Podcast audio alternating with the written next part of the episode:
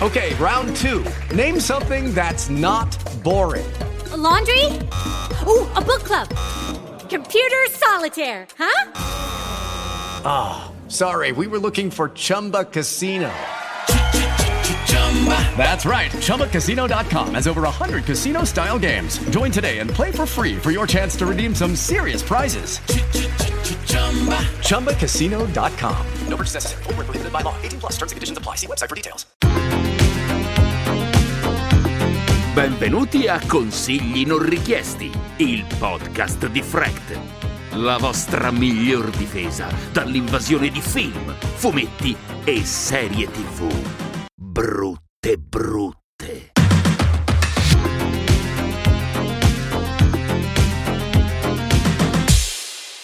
È lunedì. Il lunedì è sempre una giornata di merda. Non si sa mai che cosa fare il lunedì quindi a questo punto, di lunedì sera, tanto vale avere qualcuno che vi consiglia cose belle, ma anche sconsiglia cose brutte, da cercare sui vostri sistemi di streaming mentre state lì con il vostro pigiamino a guardare la TV e a scorrere per ore e ore e ore il catalogo Netflix cercando qualcosa che vi possa compiacere e poi alla fine passate la serata a scorrere un menù senza scegliere nulla. Per fortuna ci siamo qua noi a consigliarvi cose belle, però banalmente eh, per avere qualcosa di buono bisogna però pagare un prezzo. Il prezzo è il fatto che a darvi consigli sono individui poco raccomandabili, che in confronto alle tartarughe ninja erano personaggi puliti, personaggi di alto borgo e non eh, di, di sburco fognario.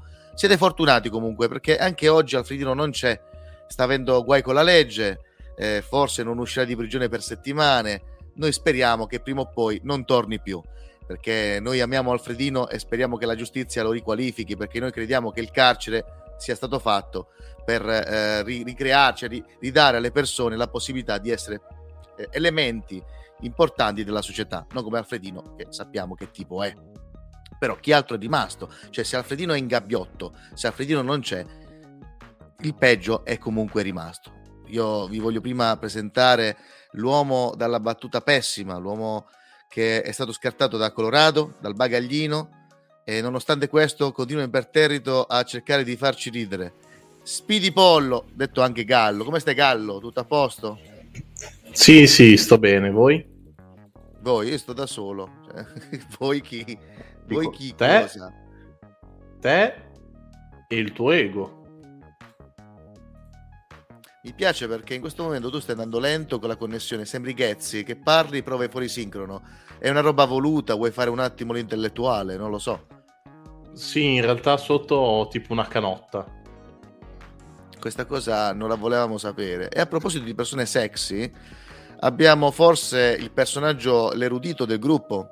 Erudito per non dire tipo altri aggettivi, che po- c'è l'unica roba che gli resta, c'è l'unica cosa buona che ha, il fatto che ha questo modo di parlare così meraviglioso, però è accompagnato da un aspetto sgradevole, un modo di fare sgraziato. E con noi Basilicos, prego, che c'è? L'erudito.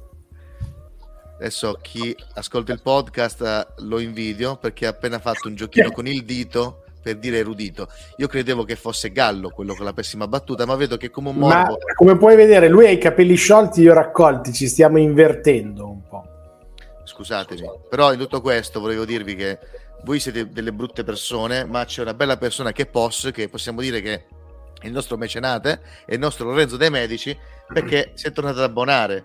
Eh, grazie POS, eh, io non so che cosa dirti, eh, tipo, tipo non, ci, non, eh, non, non, chiederci mai soldi indietro. POS, cosa... Speriamo solo che le medicine non facciano mai effetto, sappilo. Speriamo davvero che le medicine non facciano effetto. E a proposito di effetto, abbiamo l'ultimo componente del gruppo, una nota di femminilità in questo gruppo di, di, di, squalli di individui che però, che però, ha un pessimo paio di cuffie, possiamo dirlo. Per fortuna io ringrazio quelli che hanno il podcast perché si risparmiano tanta di quella roba. Gelinda, come stai? Come queste cuffie così belle? per dire belle eh, sono ironico. Io sto bene, ma queste cuffie sono bellissime e tu hai un pessimo gusto, perché queste orecchie da gatto sono molto carine. Sono da gatto? Come, come fai a dire che è un gatto, gatto, quello? Sono da gatto, e da cosa dovrebbero essere? Miagola? Miau. No, non era un ordine, cioè le cuffie miagolano. Allora, ragazzi, trovatevi una stanza, vi prego. Io ce l'ho. dire che... Una stanza d'albergo, ve la faccio vedere. Perché sei stanza d'albergo? Che cosa fa? Ma che bello! Ma tu vivi la vita delle rockstar, sei sempre in giro, sei. Infatti dopo la distruggo. Poi è bello questa acconciatura da, da, lottatore di sumo. Che ti è successo? Vuoi vincere le, le Olimpiadi no, invernali? Ho deciso, ho deciso, che voglio essere l'ultimo samurai del Frack Team. L'ultimo, sei l'unico. Comunque è facile. Questa è la scena tipo nel primo film delle Tartarughe Ninja in cui Raffaello viene allontanato, abbiamo Gelinda che è la nostra April O'Neil e, e manca un altro che boh, sarà Leonardo perché qua la mente non c'è. Cioè, tu mi stai dicendo che Leonardo è Alfredino? Tu mi stai dicendo questo? No, Alfredino e Raffaello. Cosa che hai fatto? Cosa, cosa hai fatto, Basilicos? Non, non c'è la mente, però io avevo la menta. Bello, okay. bello. Allora, questo io... è bello. Stai, stai questo, rubando il mestiere. Questo è bello. Scusa, per concludere l'alfabeto. È bello che Però stasera per, abbiamo deciso per che completare l'alfabeto. Io... No, il problema, sai qual è? È che, è che Gallo ha una connessione orribile, quindi lui, essendo che quando tipo gli lasciamo lo spazio vuoto, lui in realtà sta ancora bufferizzando le nostre risposte, è, è che Gallo in versione eh, Ghezzi non, non, riesce a parlare. Adesso Gallo, in questo momento io farò, batterò le mani e lì potrei parlare. Clap. Bellissimo. Comunque, ehm, per completare l'alfabeto, io direi anche che Basiliscos è molto brutto. Così tu puoi dire che menti. Questi menti? Eh, ragazzi, Bravo. Allora salutiamo tutte le persone che stanno abbandonando il podcast. Vi perdete una bella puntata perché poi, comunque, adesso vi dico la scaletta perché è bella sto giro, eh? è bella la scaletta. Vi, vi scongiuro, non andate via perché ho avuto anche delle persone che hanno scritto, mi hanno scritto in chat ha fatto, eh, però queste puntate lunghe con le persone sono troppo dispersive. Ragazzi, sono fatte poco. Questo è un simulatore di baretto e quindi ve lo, ve lo beccate così com'è. E di, quindi oggi di cosa si parla? Si parla dell'unicorno Partiamo con un podcast su Spotify, addirittura una storia tutta italiana di una società che avrebbe potuto cambiare il mondo per sempre. Avrebbe, mo bisogna vedere se l'ha fatto. Poi parleremo di Imperfects, serie TV su Netflix, un gruppo di persone affette da varie malattie di origine genetica si rivolgono a un eccentrico e acidissimo ricercatore nel tentativo di trovare una cura. Anni dopo, lo scienziato scompare e l'interruzione dei trattamenti porta a manifestarsi di mostruosi effetti collaterali. Mamma mia, Gallo, io, cioè, Basilicos, io ti ho chiesto di fare le, le descrizioni di una frase sola, ma non è che devi fare una frase lunga 55 parole. Poi parleremo di The Sinner, miniserie in quattro stagioni su Netflix. Un detective ostinato indaga su casi a volte apparentemente semplici, scovando sempre torbidi segreti sembra proprio una roba molto bella da vedere. Poi ci sarà il gallo che canta, speriamo che sia un bel brano, ma mh, mm, credo di no. Poi parleremo di Calls o Calls, come si legge Basilicos? Calls, telefonate. Calls, serie TV su Apple TV. Si vede che poi ti sei abbonato di recente su Apple TV. Misteri... No, ne volevo parlare settimana scorsa, ma non me l'hai messo in scaletta. Scusami, eh, oh, è colpa mia. Eh, vabbè, me, ne, me, ne, assumo la responsabilità. Ah, ti abbraccio e ti voglio bene. Grazie, però non, non, non mi abbracciare, che io odio il contatto umano. Misteri ed oscuri presagi viaggiano attraverso le frequenze telefoniche. Una serie ed un audiodramma interamente costruito su degli spezzoni di telefonate che mostra che mai come oggi, presente, passato e futuro sono interconnessi. Comunque sembra serie molto semplici, vai a cercare, eh? Poi parleremo di Mandy, film su Prime Video. Un boscaiolo vive un'esistenza isolata con la sua fidanzata. Verranno presi di mira da una setta violenta.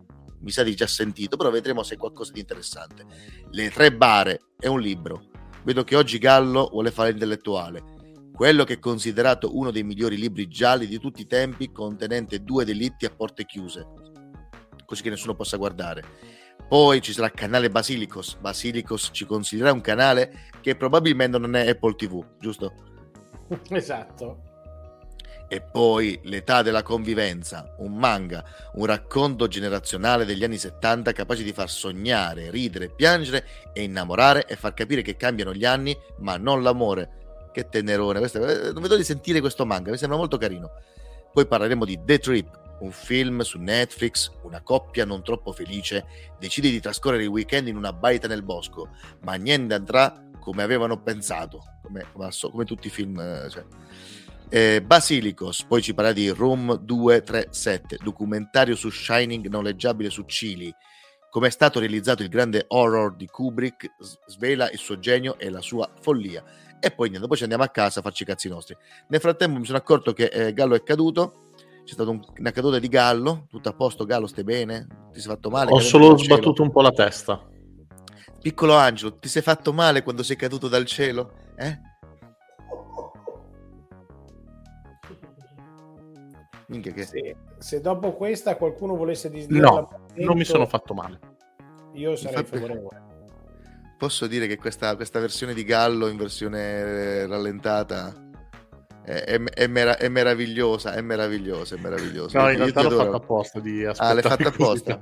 Ma lo fai apposta da prima o lo fai apposta solo da adesso? Perché se capisci devo mandarti a fare l'ingulo prima o fare ingulo adesso? È tutta un'altra cosa. No, Anche adesso, se... prima... No, prima era un po' improvvisato, ecco, così. Siamo in... Ah, comunque, una cosa, scusate, prima di partire.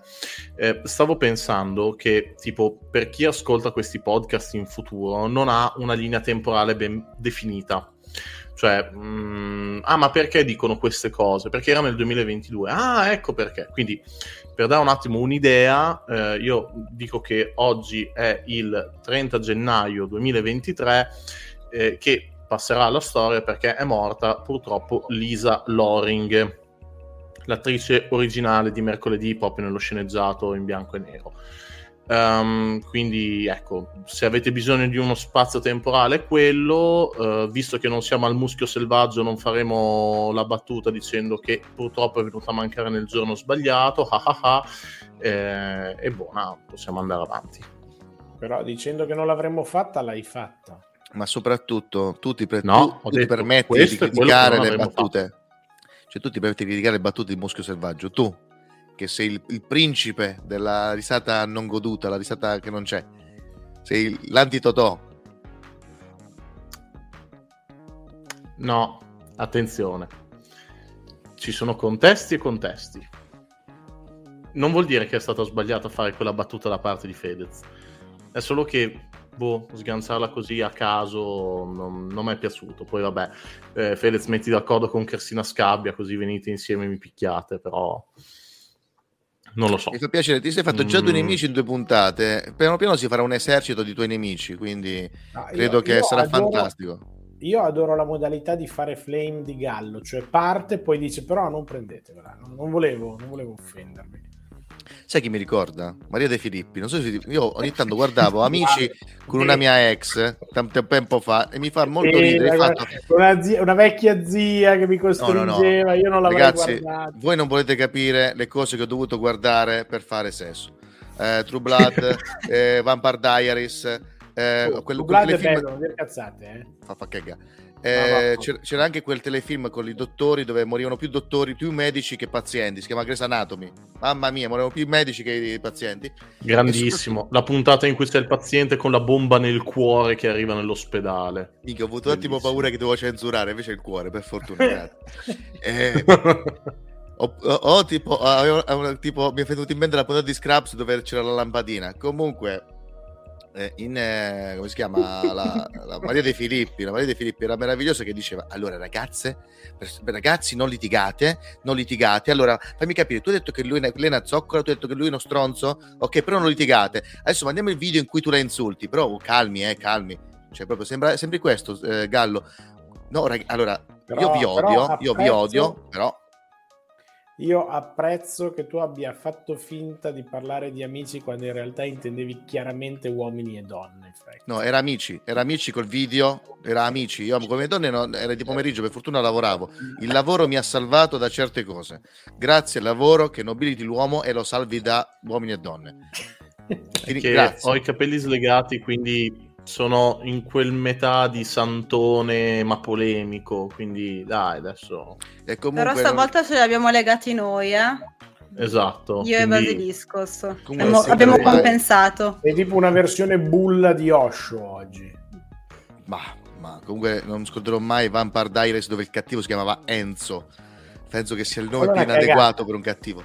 Quella è una cagata, ma True Blood è bellino, non capisci un cazzo. Vabbè. Comunque, comunque pa- partiamo, partiamo con le cose serie. Dobbiamo- stringiamo che qua c'è gente che vuole sapere che cosa vedere stasera, cosa vedere domani, cosa vedere quando, quando c'hanno da vedere. Quindi l'unicorno, l'unicorno, il podcast bellissimo che ce ne parla. Ga- Gallo, Gallo, per favore, ce ne parli. Cos'è? Perché? Allora, L'Unicorno è un podcast che trovate su Spotify di 8 puntate, se non ricordo male.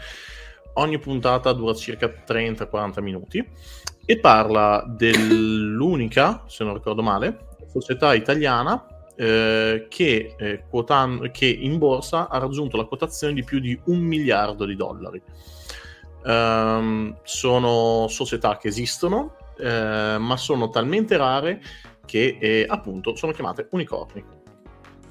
Ehm, l'unica italiana, ripeto, o forse la seconda italiana, non ne sono molto sicuro, ed è mm, una, una startup chiamata BioOn eh, che a me ricordava qualcosa e la ricordava perché è di- del paese qua dietro, di eh, Minervio, eh, un paese in provincia di Bologna, che eh, si pose mh, l'obiettivo di creare un nuovo tipo di plastica. Questo tipo di plastica, eh, per ehm, la, la caratterizzazione è che era plastica organica. Se voi lasciavate la plastica in acqua, dopo 40 giorni si dissolveva e non esisteva più. Ovviamente adesso è un argomento molto importante, però quando ci fu appunto questa prima startup, questa idea, l'idea dell'ambiente o comunque del problema plastica non era così forte. Non si parla di chissà quanti anni fa, però se anche voi pensate al 2013-2014 la plastica non era così tanto un problema, almeno non era così tanto sentito come adesso, purtroppo. E, e parla appunto dell'ascesa di questa startup ehm, dall'andare agli Hawaii a prendere addirittura i brevetti fino all'avere una, una società che proprio produceva questa plastica organica eh, in questi silos di 18-20 metri chiamati i mostri addirittura. Eh, però, oltre che l'ascesa, parla anche della discesa, perché questa società non esiste più. Eh, parla della discesa eh, dovuta a Gabriele Grego, eh, un, anche lui un italiano, però residente in America, principalmente lui, che con la sua società, che si occupava di mh, smascherare non le frodi, però i falsi bilanci, tutto ciò che poteva essere sospetto, fece un- un'indagine su Bion e mh, questo fece crollare le vendite delle azioni. Quindi mh, per questo dico poteva cambiare il mondo, ma non l'ha fatto. Ehm, perché come seguire podcast, questo come- come- podcast? scusa, Innanzitutto, come- secondo come- me come- vale come la è pena impostato? seguire. Come è impostato, giusto per capire? È una voce narrante, sono interviste? Allora, il podcast è impostato. Allora, è una voce narrante che riporta eh, alcune parti interviste dirette, altre volte mh, momenti di convention o comunque delle riunioni a porte aperte, ovviamente, in cui appunto viene spiegato un po' le origini, un po' quello che c'è dietro, la storia anche de- dei protagonisti, di chi fondò questa azienda e così via. Eh, quindi possiamo definirlo un documentario Netflix, come l'ha definito Francesco Costa, ehm, che è un po' narratore, eh, però senti anche proprio le voci del, ehm, eh, dei, dei partecipanti.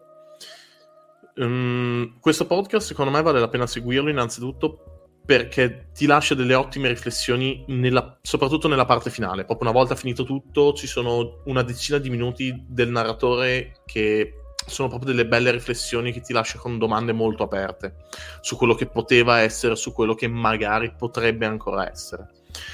L'unico problema è che soprattutto all'inizio è un po' troppo annacquato, si perde troppo. Cioè, soprattutto all'inizio se fosse stato un pochino più ridotto e non così tanto ridondante sarebbe stato Perché, molto scusami, meglio, quante però puntate sono? È consigliatissimo assolutamente 8 puntate da circa 30-40 minuti l'uno non sembra neanche tantissimo in realtà. Quindi, come me, di diluito proprio perché boh, ripete la stessa roba più volte. Sì, ripeto, soprattutto all'inizio, cioè tipo le ultime 3-4 puntate effettivamente più corte non potevi farle. Le altre a me ha dato proprio l'impressione che si ripetesse costantemente magari alcuni concetti che erano già stati detti prima e ehm, cioè proprio nelle prime due puntate io ho fatto proprio anche un po' di fatica perché ho detto sì, l'ho capito questo, me l'hai già detto, vai ora avanti. Eh, però cioè... With the Lucky Land slots, you can get lucky just about anywhere. This is your captain speaking. Uh, we've got clear runway and the weather's fine, but we're just going to circle up here a while and uh, get lucky. No, no, nothing like that. It's just these cash prizes add up quick. So I suggest you sit back, keep your tray table upright, and start getting lucky. Play for free at LuckyLandSlots.com. Are you feeling lucky? No purchase necessary. Void where prohibited by law. 18 plus terms and conditions apply. See website for details. Hey guys, it is Ryan. I'm not sure if you know this about me, but I'm a bit of a fun fanatic when I can. I like to work, but I like fun too. It's a thing. And now the truth is out there. I can tell you about my favorite place to have fun Chumba Casino. They have hundreds of social casino style games to choose from, with new games released each week. You can play for free anytime, anywhere and each day brings a new chance to collect daily bonuses. So join me in the fun. Sign up now at ChumbaCasino.com. No purchase necessary. BGW. Void were prohibited by law. See terms and conditions. 18 plus. Ripeto, mh, assolutamente godibilissimo e consigliatissimo. Se potete recuperatelo e funziona. Tra l'altro, un mio compagno, perché io sono diplomato in chimica, un mio compagno eh, andò proprio a lavorare per questa azienda. Infatti, quando lessi del fallimento, gli scrissi un messaggio perché mi ricordavo un qualcosa del genere. Quindi mi ha, mi ha anche un po' toccato da vicino, ecco. Dov'è che stava questa azienda di preciso? Allora, l'azienda eh, si chiamava Minerf HA eh, perché il, la plastica organica era mm, fondata sul polimero PH e, ed è originaria di Minerbio, quindi Miner PHA che può ricordare Minerva, la dea, la dea romana. E, mm, scusate, la dea greca, scusate, non è vero. e, però il, lo stabilimento era a Castel San Pietro Terme, quindi a tipo 30 minuti di macchina l'uno dall'altro, forse 40. Buono, buono. Lo, lo, ascolterò e se poi lo troverò brutto ti verrò a cercare sotto casa. Che ne pensi? Ti piace come, come mossa? Cosa, come la vedi? Come la vedi? Basta solo che ti metti d'accordo con Fedez, se no c'è il rischio che esatto, esatto la scabbia. Poi Gallo ti chiede scusa, fa un po' di flame e ti chiede scusa. Ma fa come l'ha detto, no, no, allora eh, Fedez sei un cretino, però, però ti chiedo scusa. Però l'ha detto Frecht, farà così. Eh no, e questo è fuori contesto, ragazzi. Non clippate che è fuori contesto. Fedez, non mi denunciare. È un esempio. Sto facendo un esempio di quello che potrebbe dire Gallo, perché è lui la persona che ti odia, ti odia a morte. Quindi eh, vallo a cercare. Eh, scrivimi in privato, ti dirò l'indirizzo, il, i suoi movimenti, dove va di solito a fare la spesa, quali sono i suoi amici con quali tu magari puoi parlare per cercare di creare una situazione di imbarazzo verso di lui. Comunque tutto quello che vuoi fare contro Gallo, io, Basilicos, Alfredino e chiunque della chat, anche Gelinda, sarà d'accordo a darti una mano. Capito Fedez? Noi siamo tutti nemici di Gallo. Siamo con te. Siamo tutti uniti. Fedez, basta solo che mentre mi picchi mi chiami per nome. Questa. Maria, io esco. Sì, sì, sì. Prego, Anch'io. prego. Prego, signor Basilicos. Adesso ah, ci parla sì. di una serie TV ah. molto bella, giusto o è brutta? Non lo so, scopriamolo, scopriamolo insieme. Imperfects, Imperfects. Allora, eh, mi è stato detto Aspetta, che... ricordiamoci che il podcast era, dillo tu, Basilicos, che tocca a te. Qual è il podcast di Gallo? Come si chiamava? Eh, per quelli che ci ascoltano? L'unicorno. Bravo. L'unicorno. L'unicorno, il podcast. Avrei potuto dire l'unicrono e invece era l'unicorno perché non c'era contemporaneità. Comunque interessantissimo, credo lo, lo cercherò anch'io e, perché è molto particolare come cosa. Gallo c'ha sempre dei podcast interessanti. Invece io ho delle serie che a volte sono belle, a volte eh, sono brutte. In questo caso eh, abbiamo a che fare con una serie purtroppo brutta. E dico purtroppo perché in, um, in realtà il soggetto originale, per quanto non fosse particolarmente originale, non era male. Allora, andiamo con ordine però, perché sennò poi Frecht mi picchia. Procediamo prima di tutto con la sinossi della Però volevo un attimo salutare Pelati e Fumetti che ci segue, che dice che in questa live c'è poco potere pelato, ma lo facciamo per non minacciarti Umberto, è una cosa nostra, perché Alfredino è stato cacciato appunto perché sappiamo che i pelati su Twitch sono soltanto sul tuo canale, quindi non volevo assolutamente attaccare. siamo tutti calvi, ma indossiamo delle parrucche, anche e soprattutto Gelinda, che è una parrucca da gatto. Uh, comunque, esattamente. Comunque, procediamo con la sinossi di Imperfects. Allora, uh, un gruppo di persone fin dalla più tenera età scopre di essere affetta da varie malattie eh, di origine genetica. E allora si rivolge a diversi centri di ricerca per cercare una cura finché non trova un centro che propone una terapia con delle cellule staminali sperimentali che dovrebbe risolvere i loro problemi. Eh, ovviamente tutti aderiscono con entusiasmo e per diversi anni la terapia sembra funzionare. Ad un certo punto però cominciano strani effetti collaterali di vario genere. Quando si verifica questo, lo scienziato che aveva seguito il trattamento misteriosamente scompare. Gli effetti collaterali sono molto particolari, in realtà richiamano un po' il cinema horror classico e un po' il cinema, il mondo dei cinefumetti, il mondo supereroistico.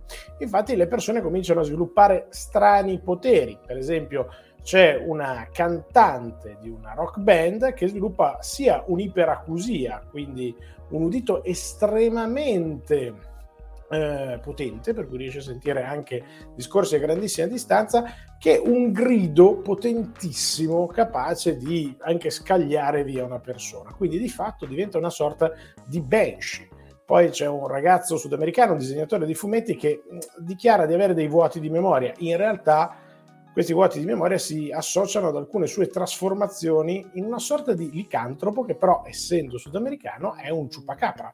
Eh, e quindi... Aspetta, si... che cos'è? Un ciucciacabra? Ciupacabra. Ciupacabra. Ah. Ciubaca... non mi ricordo come si dice. Una ciupacabra. Spe... Un, un, canide... Ciupacabra. Specie non è che se lo ripetete de... capisco, cioè io chiedo spiegazioni, non è che me lo dovete ripetere, non è che sono scemo. Succa cabra, cioè un okay. succhiacapre, così okay. non so se si può dire su Twitch succhiacapre. Capre si Comunque, può dire su Twitch, mi pare, sì, sì, si può dire anche tre volte, capra, capra, capra, che se lo dici appare Sgarbi, mi pare, esatto, no? Quindi, okay. quindi pensiamoci bene. E, e la terza eh, invece è una succuba, eh, quindi ha questi eh, feromoni potentissimi per cui chiunque le stia vicina eh, stia vicino, c- desidera intensamente possederla sessualmente. Allora, ovviamente i più avvezzi tra di voi alle serie televisive avranno visto una brutta copia di Misfits in questa, in questa sintesi e per tanti aspetti lo è. In realtà il soggetto però non è male.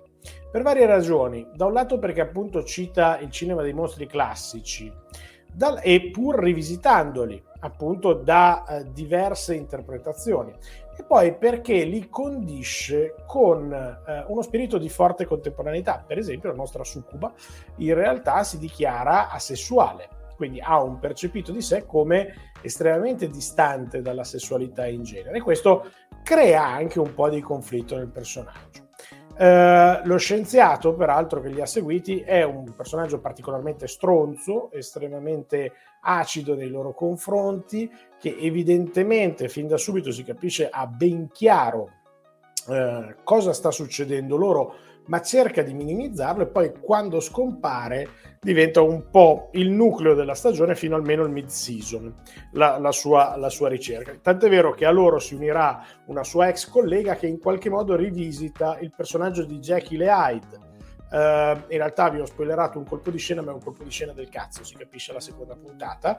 Um, per cui una sua seconda personalità emergerà trasformandola anche fisicamente, perché anche lei si era sottoposta ad un trattamento con queste particolari cellule staminali.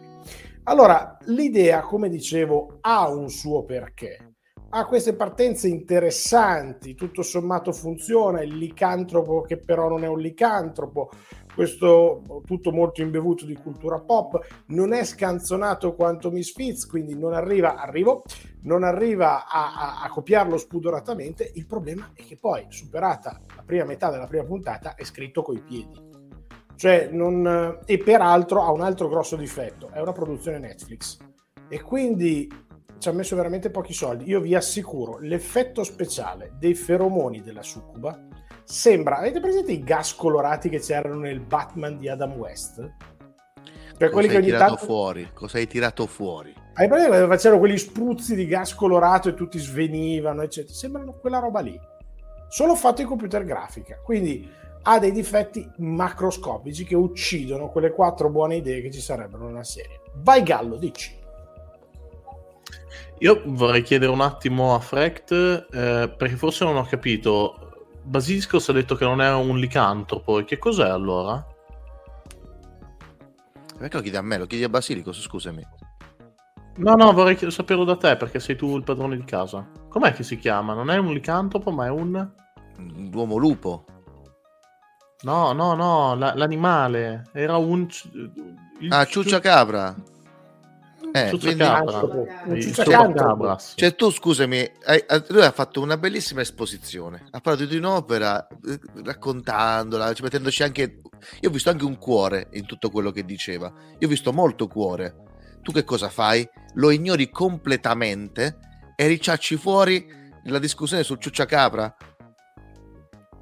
Ma tu sei una persona, tu hai, hai, un bidone dell'immondizia a posto del cuore. Tu sei come l'arbitro che Buffone aveva accusato di essere malvagio. Gallo, tu, tu, tu sei una brutta persona. Perché io avevo, unto, io avevo, unto, tutto col cuore. Ero pronto a friggere. Comunque, guarda, premessa, chiedo scusa un po' a tutti, ma Frecht non l'ha nemmeno nominato giusto una volta. Allora, quindi, vabbè, ripetiamo, la scabbia, ma... la scabbia. Fedez, Basilico e pure io. C'è già quattro nemici in due puntate. Io non lo so, Gallo, tu, qual è il tuo piano, qual è la tua idea? Sembri un attimo Putin che sta cercando di litigarsi tutto il mondo. Va bene, cioè come vuoi tu. Eh, eh, Gallo non parteciperà alle Olimpiadi, me lo dico io. Gallo non parteciperai alle Olimpiadi e sarei anche fuori dal grande fratello VIP. Voi non lo sapevate, ma doveva essere eh, annunciato fra qualche giorno. So che vi sto facendo uno spoiler ma mi ha appena chiamato uh, il canale 5 che proprio io ce l'ho su whatsapp proprio canale 5 mi ha detto no non viene più. Ah ok. Uh, ho risposto col pollicione così.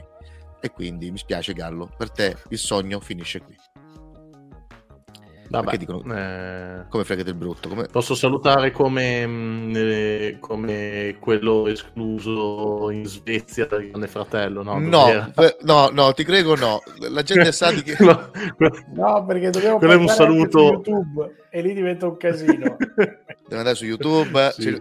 su Spotify ci segue gente che eh, ha su, cioè, io ciao visto... Papa Francesco. Ciao Papa Francesco lo salutiamo. E non cercate no, salutiamo che ti segue chiaramente. Gallo ha fatto il suo solito chiedi scusa anche a Papa Francesco così ti viene a menare insieme a Fedez e a tutti gli altri. No, anche perché Papa Francesco è uno di quelli che ha detto ricordiamoci eh, sì, che ha detto che se mi offendi il pugno sì, esatto. La prossima volta che Gallo parla gli do un pugno e, e avrebbe ragione. No, comunque, comunque guarda, v- vengo a Roma, quindi mi, lo, lo, saluto, lo saluto lì di persona. No, ci devo dire Gallo, ma perché vai a Roma? Grazie di averlo chiesto. Vado a Roma Gallo, perché vai a Roma? weekend perché vado a Roma questo weekend perché qualcuno fa uno spettacolo a teatro. Frecht, sai chi è che fa uno spettacolo a teatro questo weekend? Ma certo che lo so, ma lo sapete che il 2, il 3, il 4 e il 5 febbraio al Teatro dei Servi a Roma ci sarà Vegeta morto e l'ho ucciso io, lo spettacolo che ho scritto insieme a Gianluca Iacono, di cui sono anche direttore artistico, e ci sono bellissimi disegni di Francesca dell'Uomo d'Arme, di Luigi Zetti e di Stefano Meazza, adesso mi sono ricordato, scusami Stefano, ed è uno spettacolo che è piaciuto a tantissima gente, tra cui anche Alfredino che l'ha visto e ha detto, mm, non è male, quindi, se vi piace Dragon Ball, vi piace Gianluca Iacono, vi piace tutti i personaggi che ha doppiato e volete vedere una roba un po' bizzarra con animazioni, cose che ricordo un po' che è gastato Roger Rabbit con una pezza di Lundini, non mancate. Grazie Gallo per questa cosa così spontanea. In realtà è spontanea perché non gliel'ho chiesto, è vero. Due, due, cose vorrei dire io. Uno è uno spettacolo lunghissimo perché dura il 2, il 3, il 4 e il 5 di febbraio. Non finisce mai questo spettacolo. Due, Penso... è, piaciuto, è piaciuto ad Alfredino e quindi sappiamo tutti cosa vuol dire questo. Ma quindi, scusa, cioè, dura più di Avatar? Perché no, al massimo dura, Avatar dura era in 3D, Avatar, sì. questo è in 4D. Perché 4D sentiamo? Prego. Eh perché 2, 3, 4, 5, 4D. Io mi scuso, io un giorno, pre- un giorno avremo delle battute divertenti in questo podcast, ma non è questo il giorno, non è questo il podcast. 4 days dura. Grazie. Comunque devo ringraziare Umberto che sta dicendo a Roma quattro date, a Milano ne abbiamo fatte solo due è vero, ma il teatro è grande la metà, non sto scherzando, quindi sono gli stessi posti e quindi non ti preoccupare Umberto, sono soltanto spalmati i romani, i romani sono spalmati. Comunque, dopo questa bellissima, eh, anzi, è finito giusto uh, Basilicos, possiamo sì. passare alla prossima opera? O avete qualcosa da dire a Basilicos mentre io segno e inizio a spostare le pedine per far parlare per la prossima serie? Eh, Gallo, dilla adesso, taccia per sempre, se hai qualche battuta su Imperfects. Adesso tazza per sempre se hai qualche battuta su Imperfect. Ok. Possiamo andare avanti, sì. sì. Possiamo andare avanti. Linda, parlaci di, di The Sinner. Aspetta, che ho sbagliato il banner. Prego. Allora, The Sinner è una miniserie che si compone eh, di quattro miniserie. Sono quasi antologiche perché in comune hanno solo il detective che si chiama Harry Ambrose, che è impersonato da un bravissimo Bill Pullman e dai riferimenti che lui cioè, che ci sono alla sua vita. Niente che rende impossibile vedere una serie prima dell'altra, perché comunque tutto gira sempre intorno a un evento tragico, eh, la cui eh, spiegazione appare evidente, ma grazie al lavoro della detective si scopre che niente è ovvio e ci sono un sacco di segreti anche molto inquietanti sotto.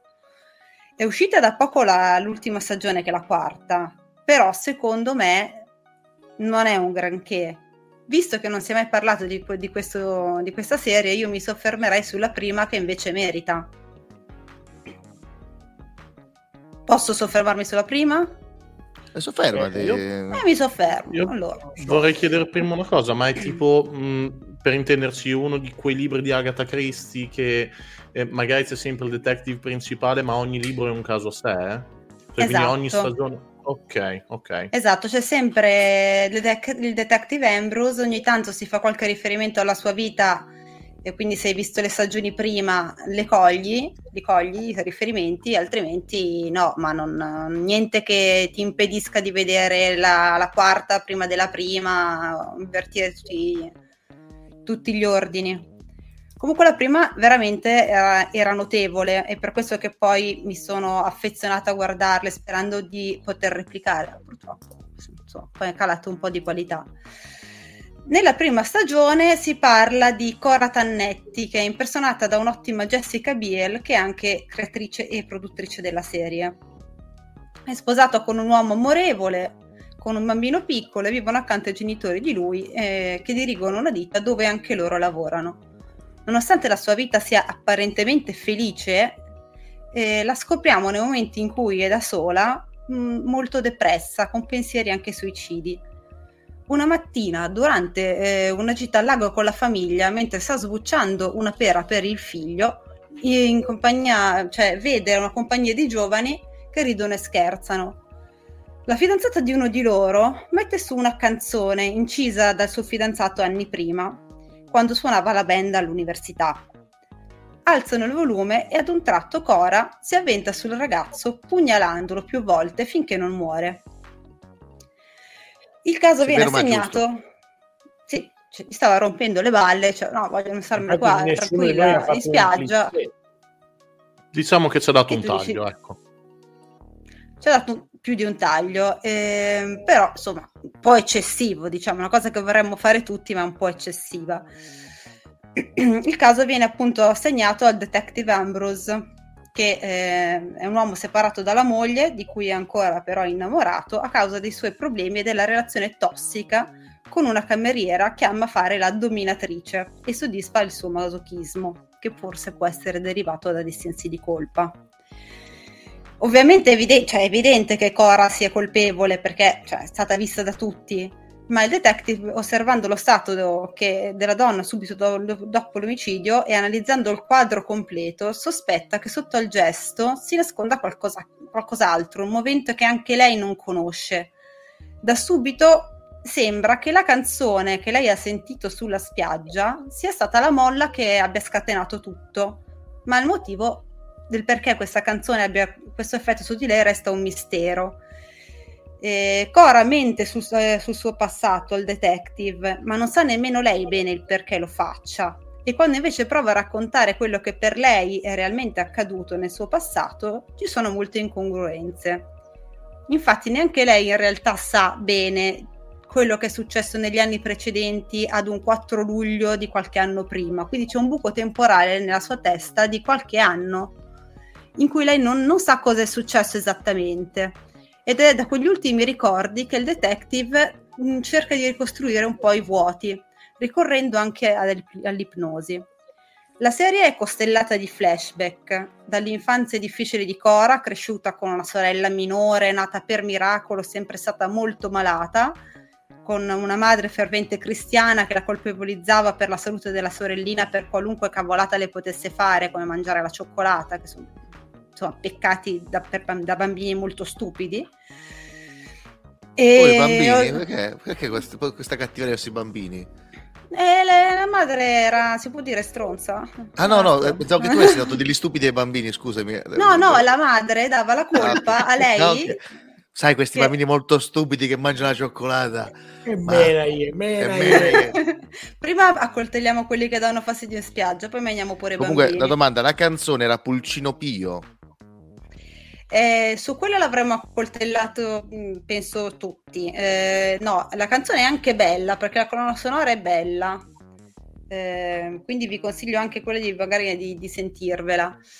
Comunque no, la mamma che essendo cristiana appioppava ca- la causa di tutto quello che succedeva alla sorellina anche sulla sorella maggiore, non so, minuzie. Vabbè, oltre a questo però ci sono anche Hello, it is Ryan and I was on a flight the other day playing one of my favorite social spin slot games on chumbacasino.com. I looked over the person sitting next to me and you know what they were doing? They were also playing Chumba Casino. Coincidence? I think not. Everybody's loving having fun with it. Chumba Casino is home to hundreds of casino-style games that you can play for free anytime anywhere even at 30,000 feet. So sign up now at ChumbaCasino.com to claim your free welcome bonus. That's ChumbaCasino.com and live the Chumba life. No purchase necessary. VGW. Void were prohibited by law. See terms and conditions. 18 plus. Okay, round two. Name something that's not boring. A laundry? Ooh, a book club. Computer solitaire, huh? Ah, oh, sorry. We were looking for Chumba Casino. That's right. ChumbaCasino.com has over 100 casino style games. Join today and play for free for your chance to redeem some serious prizes. ChumbaCasino.com. No purchase necessary. Full prohibited by law. 18 plus terms and conditions apply. See website for details. E tanti altri piccoli flashback che incominciano pian piano a riaffiorare alla mente di Cora dopo l'incidente del lago, che sono dei pezzi di un puzzle fatto di ricordi, ma anche di elaborazioni della mente di fatti rimossi, quindi di falsi ricordi. Sono degli indizi, ma non sono i, i ricordi di cose realmente accadute. Quindi devi andare a lavorare per capire bene che cosa è successo e che cosa vera- non è successo, è frutto della sua immaginazione. E quello che eh, verrà scoperto eh, sarà veramente inaspettato e sconvolgente. Eh, la serie secondo me è da subito interessante perché il punto forte sono appunto questi flashback che a volte durano anche solo pochi secondi, parlo di quelli, quelli anche sulla madre e sul passato perché comunque sono abbastanza forti, ma anche que- quelli che ti portano a cercare di capire cosa è successo realmente eh, a lei negli ultimi anni. Eh, anche, a volte durano anche una frazione di secondo, un secondo con un rumore da far accapponare la pelle, creano un'atmosfera inquietante, torbida e angosciante e secondo me hanno anche una tempistica perfetta, quindi tengono incollata allo schermo fino alla fine della serie. Eh, anche perché la storia comunque va continuando a delinearsi in maniera diversa, in un continuo mutare e divenire, quindi quando tu pensi di avere capito cosa è successo, in realtà vieni subito, cioè, ti viene subito tutto messo sotto sopra. E mm, sembra sempre di più di scendere in un gorgo profondo e buio, buio che ti inghiotte. Cioè, è una serie molto cupa, che però secondo me è veramente notevole e consiglio al 200%. A tutte le serie, tutte le stagioni oppure tipo che so, solo la prima, la seconda, la terza, allora, la quarta? La, pr- la prima è spettacolare, poi andiamo calando, cioè ehm, sono poco rilevanti le altre. La seconda parla di un ragazzino che viene trovato dalla polizia in una stanza di motel con una coppia che si presume siano i propri genitori, cioè i suoi genitori morti per avvelenamento e da un rush cutaneo il detective pensa che sia stato lui, però lo svolgimento poi della storia a me non ha convinto, sinceramente. Poi c'è la terza che parla di un uomo sposato che conduce una vita tranquilla, regolare, eh, viene, a cui viene fa- fatta visita, no, ce la posso fare, eh, gli viene fatta visita eh, da un giovane, cioè un giovane, da un suo vecchio compagno di università eh, lui sembra molto sorpreso, vanno a, be- a bere una cosa in un bar e fanno un incidente su una strada che non c'entra nulla col percorso che loro avrebbero dovuto fare e durante questo incidente il suo amico muore. E il detective Ambrose però gli puzza la cosa e quindi comincia a indagare, ma anche lì non, non mi ha convinto molto.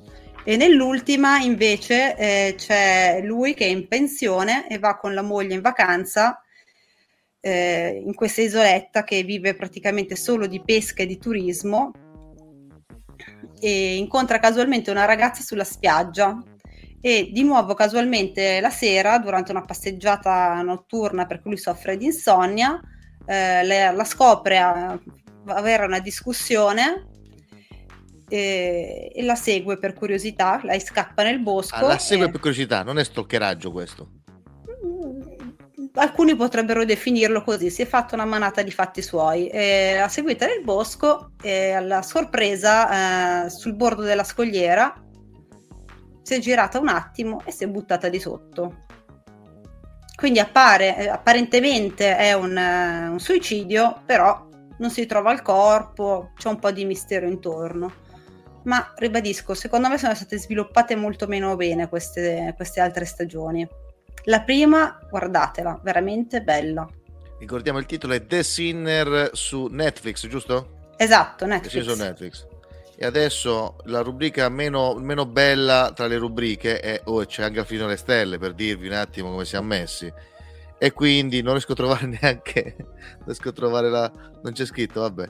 Il gallo che canta, vabbè, no, to- to- togliamo la cosa, non so per quale motivo, ma credo di averci scritto sopra il gallo che Ah no, eccolo Aspetta, aspetta, mo, mo te lo scrivo, come sono bravo. Aspetta, eh, faccio così: il gallo che canta, lo scrivo al volo. Il gallo che canta. Aspetta, lo faccio anche sbagliato, guarda. Oh, guarda qui. Sei contento? Oh, che bello. Di cosa bello, ci parli bello. oggi? Di cosa ci parli? Eh? Allora, oggi vi parlo di una canzone. Eh, stranamente, vero? Mm. Una canzone di un artista inglese eh, penso di averne già... Sì, avevo parlato dei Radiohead. Um, la... il gruppo sono gli U2 e la canzone... Cosa? No, sembra che stai tipo che te lo stai inventando. La, te la sei preparata a casa questa, sì? Sì, sì. sì. Ah, ok. Vai, vai, scusami. Allora, scusami. Non volevo. No, no, tranquillo, tranquillo. Eh, dicevo, il, um, la canzone si chiama Invisible Sun. Aspetta, guarda che non è del 2. Adesso, no. Adesso io non so se tu lo fai apposta. Se lo fai apposta, che fai questa è una gag tua, ma sono i police. Cioè, adesso io non vorrei dire, ma una cosa devi fare tu. Ti devi preparare. C'è canzone, cantante, ma almeno le ascolti su Spotify, c'è il nome. Sono i police questi qua. Vabbè, ok. Sono sempre inglesi, dai. Ero, ero indeciso. Sono ero... anche quelli che chiamiamo la prossima battuta del genere. A parte che gli due sono irlandesi. A parte che gli due sono esatto. irlandesi. Volevo dire ah. che Gallo ha appena aggiunto anche Bono e The Edge alla lista di quelli che lo vogliono menare perché li ha definiti eh, ri- rifacciamo un attimo la lista allora c'è Papa Francesco Fedez La Scabbia eh, Bono The Age io e Basilico siamo in sette vai vai continua che secondo me stasera fai, fai botto fai vai vai allora eh, dicevo la canzone è Invisible Sun eh, canzone contro la guerra eh, per ehm... ne avresti molto bisogno ora esatto eh, nello specifico contro soprattutto gli anni della IRA, eh, il gruppo irlandese di cui appunto si parla anche in Zombie, tra l'altro, dei, dei Cranberries, che torneranno in questa rubrica. Ehm, quindi Invisible Sun è una canzone del loro penultimo album, eh, The Ghost Machine eh, purtroppo album molto sottovalutato, ma non da Rolling Stones, che hanno inserito fra i suoi 500 migliori album rock di sempre, giustamente, anche se inferiore a Zegnatta Mondatta, ma questo è un altro discorso.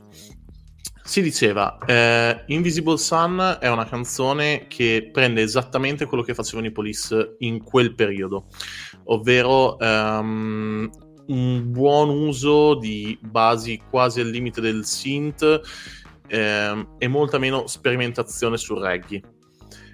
E, ehm, quindi è una canzone che può veramente ascoltare abbastanza chiunque e in varie circostanze e infatti per questo è stato fatto mille volte come cover, ne trovate veramente un sacco. Eh, ci sono però solo due problemi, che quella canzone è bella e quindi o la fai esattamente uguale fa schifo, perché è bella nei police, oppure la fai in maniera diversa. Chi l'ha fatta in maniera diversa, adesso ve lo vado a dire, ma prima di andarvelo a dire, eh, molte volte questa canzone, quando gli U2 e i Police suonavano assieme, eh, Bono saliva appunto sul palco e la cantavano assieme, appunto. Eh, quindi recuperate in generale tutti i Police e anche quell'album, ma anche e soprattutto questa canzone. Eh, le cover principali sono la prima di un gruppo italiano che io non ho mai ascoltato, quindi non so come siano gli altri, però il gruppo è i Quinto Rigo, um, che sono riusciti a creare un buon misto di jazz, anche se mh, il testo è stato un po' tradotto, Gne, quella è proprio la parte più, più claudicante, però l'adattamento jazz è veramente bello, quindi ve lo consiglio in pieno. E, oltre a quello c'è la Pequeña Orchestra Reincidentes, credo si dica così, ehm, che ne ha fatta una buona versione strumentale, mh, mm, addirittura anche più della Royal, eh, della Royal Orchestra ovviamente. Eh, scusate, eh, sì, Royal Philharmonic Orchestra.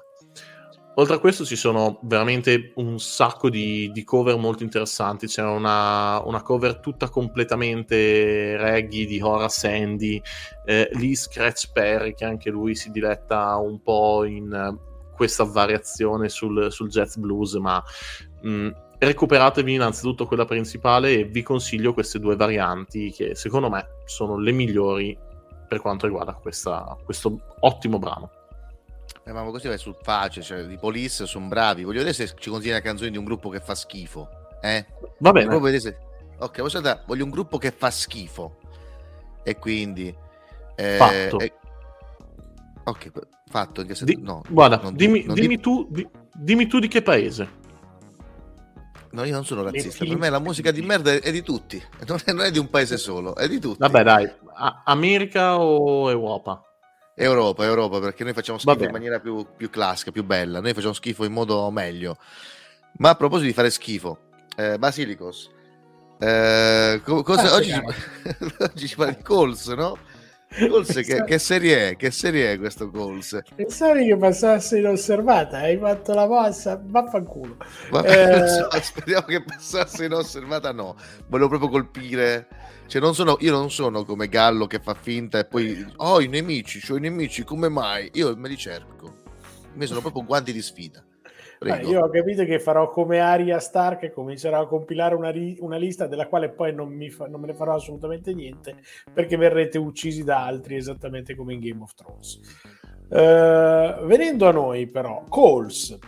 Calls è la, se- è, un- è la serie che mi ha convinto a non disdire l'abbonamento di eh, Apple TV perché eh, dopo come si chiama eh, la fondazione ero molto tentato di, di dirlo e devo ringraziare molto Coles perché ho scoperto anche altre opere tra cui eh, Victor Lasso 88 ma comunque Aspetta, cos'è, cos'è, cos'è, cos'è era Victor una, Lasso? battuta belli- era una battuta su Ah, che, bo- che bomba. Comunque eh, ho visto la prima stagione di Slow Horses, poi ne parlerò nel podcast, però anche quello, guardatelo, non è male. non è male no, no mi sto facendo una scorpacciata di Apple devo dire la verità eh, abbiamo avuto un, un brutto inizio ma, ma sono veramente bravi e Calls eh, però è un'opera di cui voglio parlare perché introduce un elemento di originalità nelle serie televisive che ogni tanto si potrebbe anche, anche provare a sperimentare perché è una serie che di fatto è praticamente un radiodramma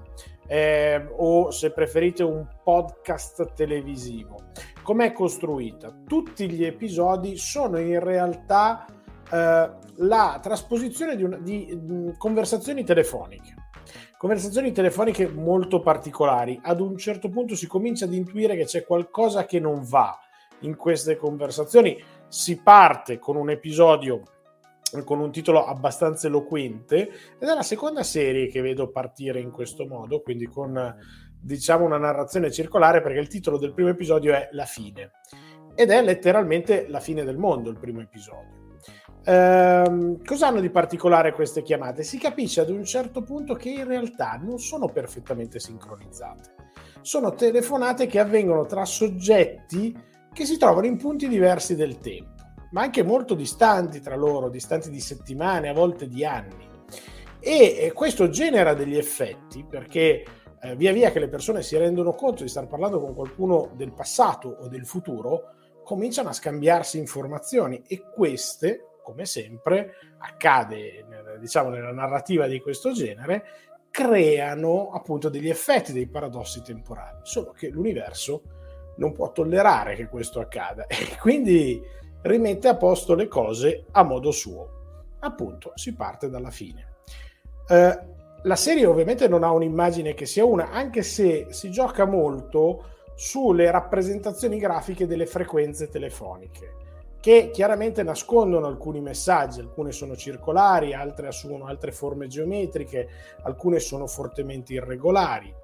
Uh, c'è questo filo conduttore del perché si sta verificando questo fenomeno, però di fatto la serie è presentata come una serie di episodi a sé stanti, in cui si vedono storie più crude, storie più toccanti eh, e anche storie più divertenti. Eh, si toccano temi caldi, il femminicidio, ma visto da tutti i punti di vista, in orizzonti temporali diversi, eh, come pure altre esperienze. Dal punto di vista fisico forse è un po' debole, ma non ha bisogno di buttarsi sulla fantascienza hard. Non dà grandi spiegazioni. Il vantaggio di non dover giocare sulle immagini fa sì che funzioni lasciando molto spazio alla fantasia dell'ascoltatore in questo caso. E quindi colpisce e funziona molto bene. Vai Gallo! C'è anche da dire una cosa, um, cioè almeno era una mia riflessione su questo discorso della fantascienza che non spiega ed è una cosa che manca molto. Cioè, non so se avete fatto caso, ma ultimamente i film di fantascienza vogliono per forza essere realistici e doverti spiegare a tutti i costi il dettaglio taglio inutile che poi fa cadere l'irrealtà e ti porta a dire eh vabbè ma non è possibile quindi se non è spiegato io personalmente lo preferisco molto perché non è che c'è bisogno di spiegare tutto insomma. Allora in realtà eh, ci sono proprio gli scienziati che parlano a un certo punto ma siccome parlano con altre persone al telefono a cui devono spiegare il fenomeno ad un certo punto praticamente dicono, senta, si fidi, il fisico tra noi due sono io, il fenomeno è così. Tagliano corto, non ti devono fare la lezione. Hanno bisogno di creare un contesto per giustificare, per creare la sospensione dell'incredulità. Tra i commenti vedo un poca spesa, tanta resa.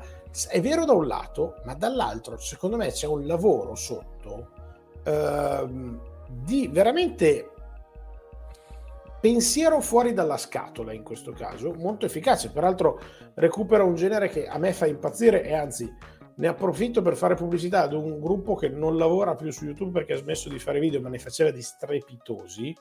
E loro sono il gruppo di The Midnight Hour. Uh, mamma come si chiamavano, non ricordo più, però facevano tutti audiodramas.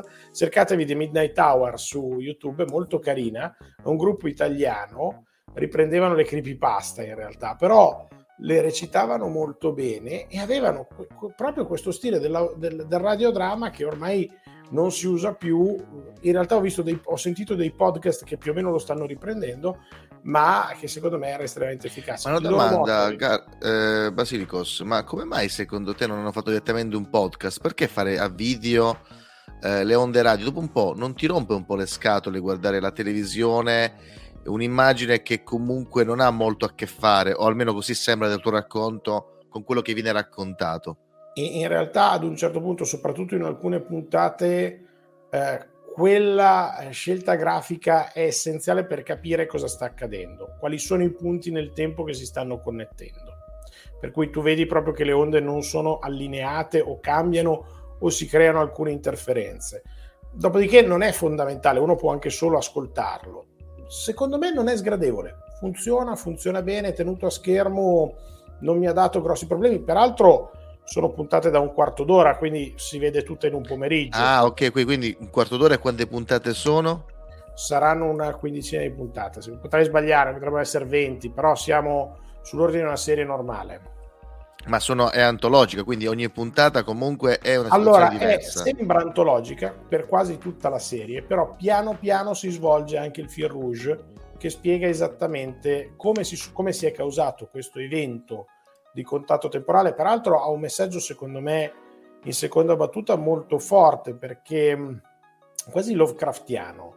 Perché sembra dirci, oggi giustamente voi vi preoccupate del fatto che eh, stiamo distruggendo il pianeta e lo abbiamo fatto giusto con i carburanti fossili. Se un domani ci mettessimo a pasticciare davvero con la fisica e piano piano ci stiamo avvicinando in, a quella direzione, eh, so, qual è la portata dei danni che potremmo, che potremmo creare? Questa è la domanda di fondo che, che, si, pone, che si pone la serie. E non è, voglio dire, non è contrario al progresso, però ci dice riflettiamo su quello che stiamo facendo a tanti livelli di lettura. Secondo me è una serie molto ben scritta. Alcune puntate sono inevitabilmente ingenue. Inevitabilmente. Che però, intendi per ingenue?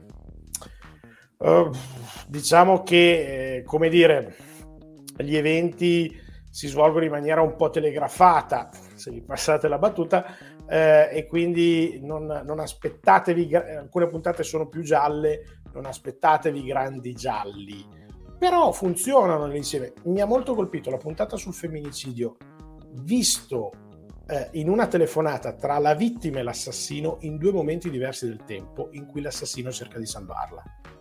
Si rende conto di quello che farà e cercherà di salvarla. Spoiler, non riesce a salvarla. No, questo non lo dico neanche per errore, ma in realtà la serie ci suggerisce che nessuno si può salvare. Questo è una cosa che in nessun modo ci si può salvare perché l'universo rimette tutto a posto prima o poi. Ma guardatela, guardatela, è molto carina. Maledetto Stefano Universo che mette tutto a posto. Comunque, eh, sembra molto interessante, forse la guarderò, anzi l'ascolterò però è un peccato che ci sia una versione podcast, sarebbe veramente comodo perché da quello che dici esattamente il percorso che faccio per andare al lavoro, un quarto d'ora, bello, me la potrei ascoltare e invece no. E invece no, anzi guarda, no. Se ti, metti, se ti metti Apple sul telefono la fai andare. Judy was boring. Hello. Then Judy discovered chumbacasino.com. It's my little escape. Now Judy's the life of the party. Oh baby, mama's bringing home the bacon. Whoa, take it easy Judy. The Chumba life is for everybody. So go to ChumbaCasino.com and play over 100 casino style games. Join today and play for free for your chance to redeem some serious prizes. Ch-ch-chumba. ChumbaCasino.com. No purchase necessary. Void where prohibited by law. 18 plus terms and conditions apply. See website for details. Lucky Land Casino asking people what's the weirdest place you've gotten lucky? Lucky? In line at the deli, I guess? Aha, in my dentist's office. More than once, actually. Do I have to say? Yes, you do. In the car before my kids' PTA meeting. Really? Yes. Excuse me, what's the weirdest place you've gotten lucky? I never win and tell. Well, there you have it. You can get lucky anywhere playing at LuckyLandSlots.com. Play for free right now. Are you feeling lucky? No purchase necessary. Void where prohibited by law. 18 plus. Terms and conditions apply. See website for details. Funziona. Sì, vabbè, ma sai che sono, io sono molto analogico, lo sai. Le, scrivo quelle cose su taccuini, scrivo io. Cioè, ragazzi. vuoi vederla col tubo catodico? Sì, voglio vedere col tubo catto. Eh, sono fatto così. C'è chi, c'è chi, c'è chi fa così e chi no. E io sì. Come la mettiamo? Eh? Frecht usa ancora il, il computer, ma solo col task manager, basta. Vecchio stile. Esatto. Eh, Sei passato dalle battute nerd. Adesso aspetto soltanto che inizi a dire tipo a fare Oh ragazzi, ma sta piovendo e fai tipo un peto per dire che sta il temporale. Non lo so, mi aspetto che... È l'evoluzione. Act 95 come Windows. Guarda, si è parlato fino adesso di Calls e mi sono trattenuto dal dire che la migliore puntata è quando chiamano Soul. Lo Better con Soul. Eh, stavamo dicendo... Sì. Scusate, Eh, scusate, puoi rifarmi la ridicola risata che hai appena fatto? Better con favore, Soul. È stata la cosa più divertente della settimana. Più divertente... Che settimana di merda hai avuto, Basilico? E sono qua a parlare con voi.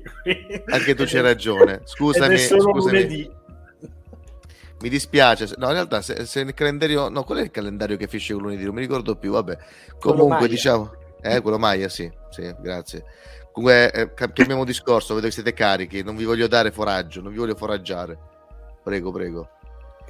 Proseguo? Sì, sì, ti prego, sì. Ti prego, sì. Ah? Bene. Eh, c'è scritto sotto Mandy, quindi Non li penso di sì. ascoltare, non li devi ascoltare. Non li devi ascoltare. gli devo dare retta, devo far finta che Ma non ci siano. Bello? Sono dei personaggi immaginari che vivono nella mia mente. No, no. Ma è la canzone di Barry Manilow, è tipo il gallo che canta, anche questa. No, guarda che caro, caro Basiliscos, visto che eh, la, la puntata scorsa hai scoperchiato il vaso di Pandora dei film brutti o comunque diciamo particolari con dentro il nostro amico Nicolas Cage, ho pensato questa puntata di continuare questa nuova tradizione. Che bella idea. È vero? E allora porto Mandy che potete trovare su Prime Video.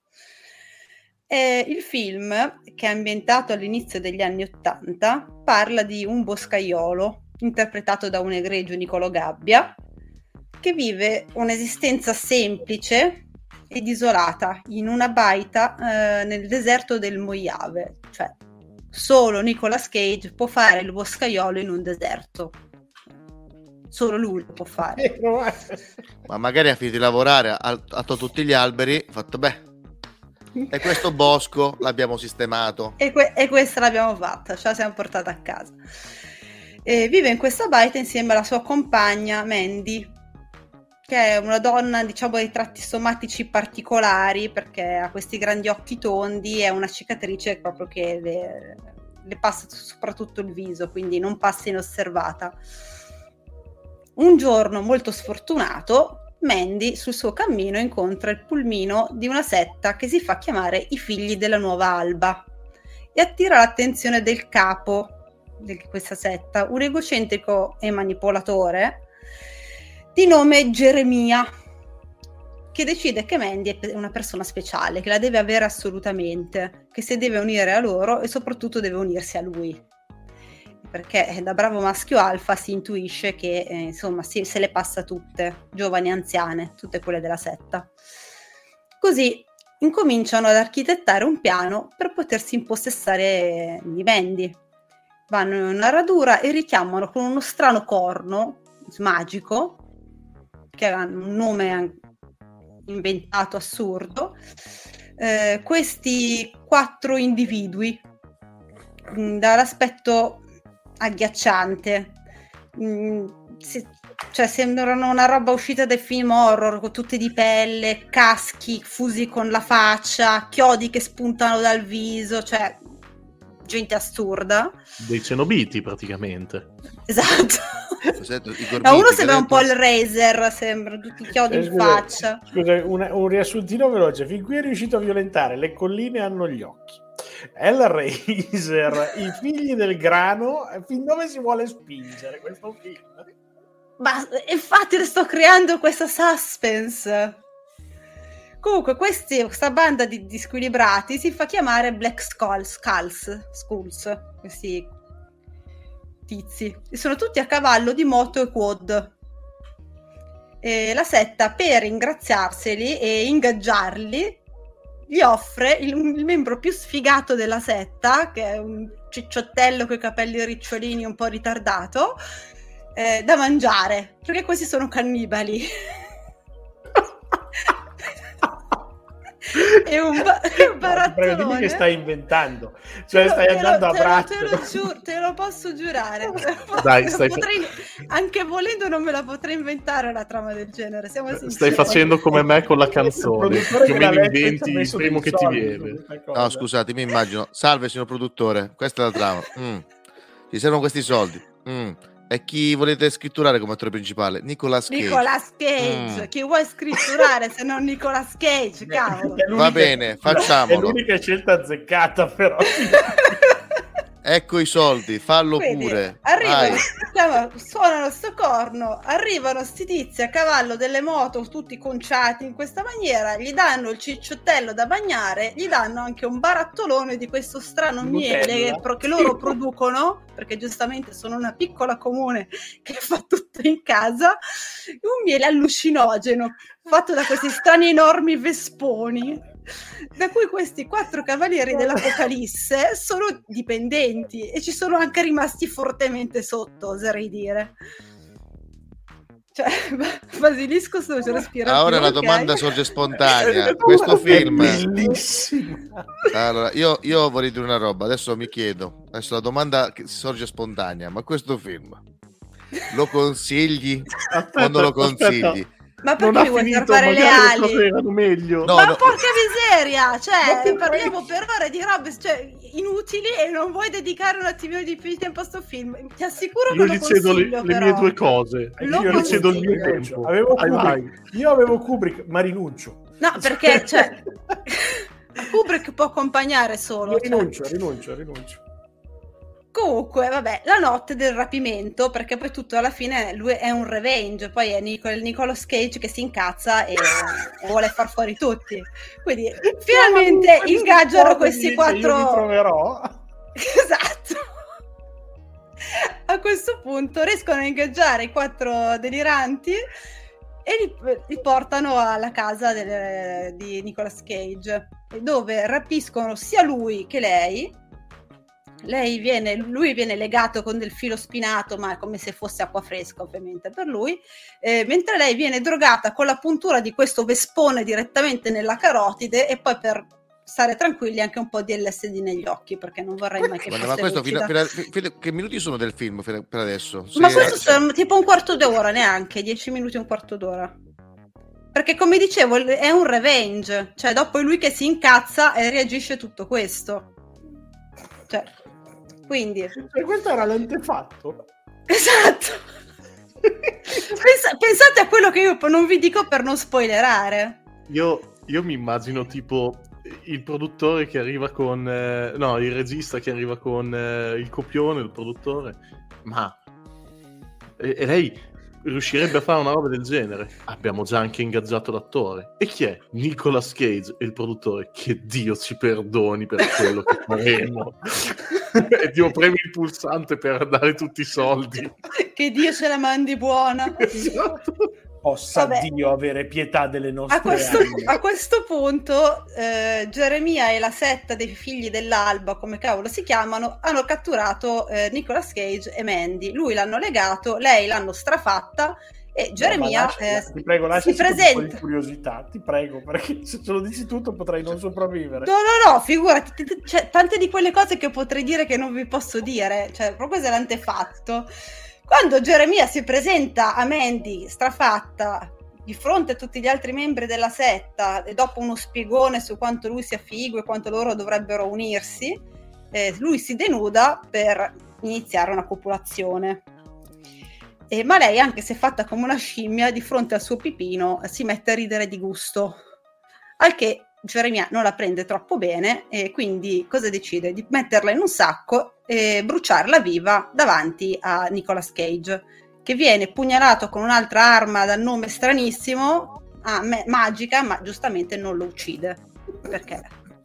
Lui, non, lui non muore mai riesce a liberarsi in una maniera che neanche Udini eh, con una maglietta veramente trash eh, che è una scena veramente bella con, lui è con gli slippini è in slippini con una maglietta trash con una tigre sopra si reca nel bagno di casa sua dove sotto il lavello tiene una bottiglia di vodka formato famiglia tipo da 8 2 litri il e mezzo della, della grappa Giulia no? esatto che c'è nei peggiori bar di periferia. Che voglio dire, chi di noi non ne tiene una in bagno, cioè sotto il lavello, cioè classico posto dove tieni la vodka.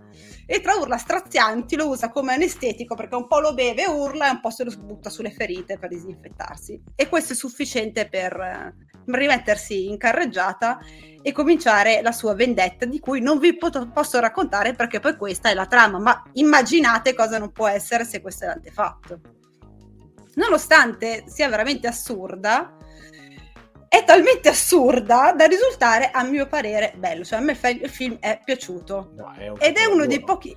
Ti Così, giuro. È... La pandetta a che minuto parte sul film? Cioè, senso, questo, tu, tu non, non hai fatto spoiler, questo è solo l'inizio. Sì, delle, perché poi lui è un revenge, quindi è lui sì, che ma, si vendica. Tipo, racconto quando, quando 20 minuti, i primi 20 minuti di film? Sì, una cosa così, su due ore eh, dico, dicevo, è uno dei pochi film in cui mi è capitato di dire adesso sarebbe veramente il massimo, ovviamente il massimo del trash o dell'assurdo, se succedesse questo e vederlo succedere. Cioè, è, è veramente qualcosa di stupendo.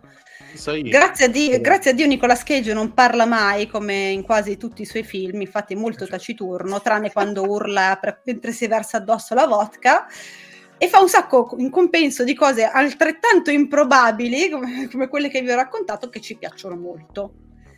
Nonostante sembri un film del cavolo, in realtà è di un regista abbastanza importante che è Panos Cosmatos e, e ha delle attenzioni molto cioè sul, sul, sull'immagine, sulla fotografia è veramente molto curato sull'uso della luce, della cinepresa eh, Scusate, Mosilico, che c'hai? Che è successo? Che cosa, perché piangi? Dai, che quando lei ha detto nonostante sembri un film così, in realtà è molto cura- curato. No, ti giuro, no, ti giuro che se tu lo guardi, a lui ha, io parlo da un punto di vista tecnico, tecnico lui è veramente tecnico, lui veramente il cioè, regista è bravo. Lavoro, cioè, Questo film è, è stato presentato a Sundance comunque, è andato al Sundance Film Festival. Eh? Vabbè, ma lì si drogano, cioè è nota. Eh, ma anche cosa. loro si drogano a quanto pare, quindi non sono d'accordo. Oh, Vabbè, comunque eh, si vede che il regista è sgamato e usa queste distorsioni delle luci per enfatizzare l'effetto trip quando ci sono i, i figli dell'alba. E ci sono delle belle citazioni come una che vedrete palesemente se continuate a vedere il film, deciderete di vedere il film e continuerete la trama, eh, la più, quella che proprio salta all'occhio è l'Armata delle Tenebre, Bruce. Ci sono anche delle brutte citazioni, però, da come l'hai descritto. queste no. sono belle, e poi ci sono degli intermezzi animati dove c'è Mandy che viene. Intermezzi, intermezzi animati. Da quando lei muore, lui. Ma, ma eh... tipo Monty Python?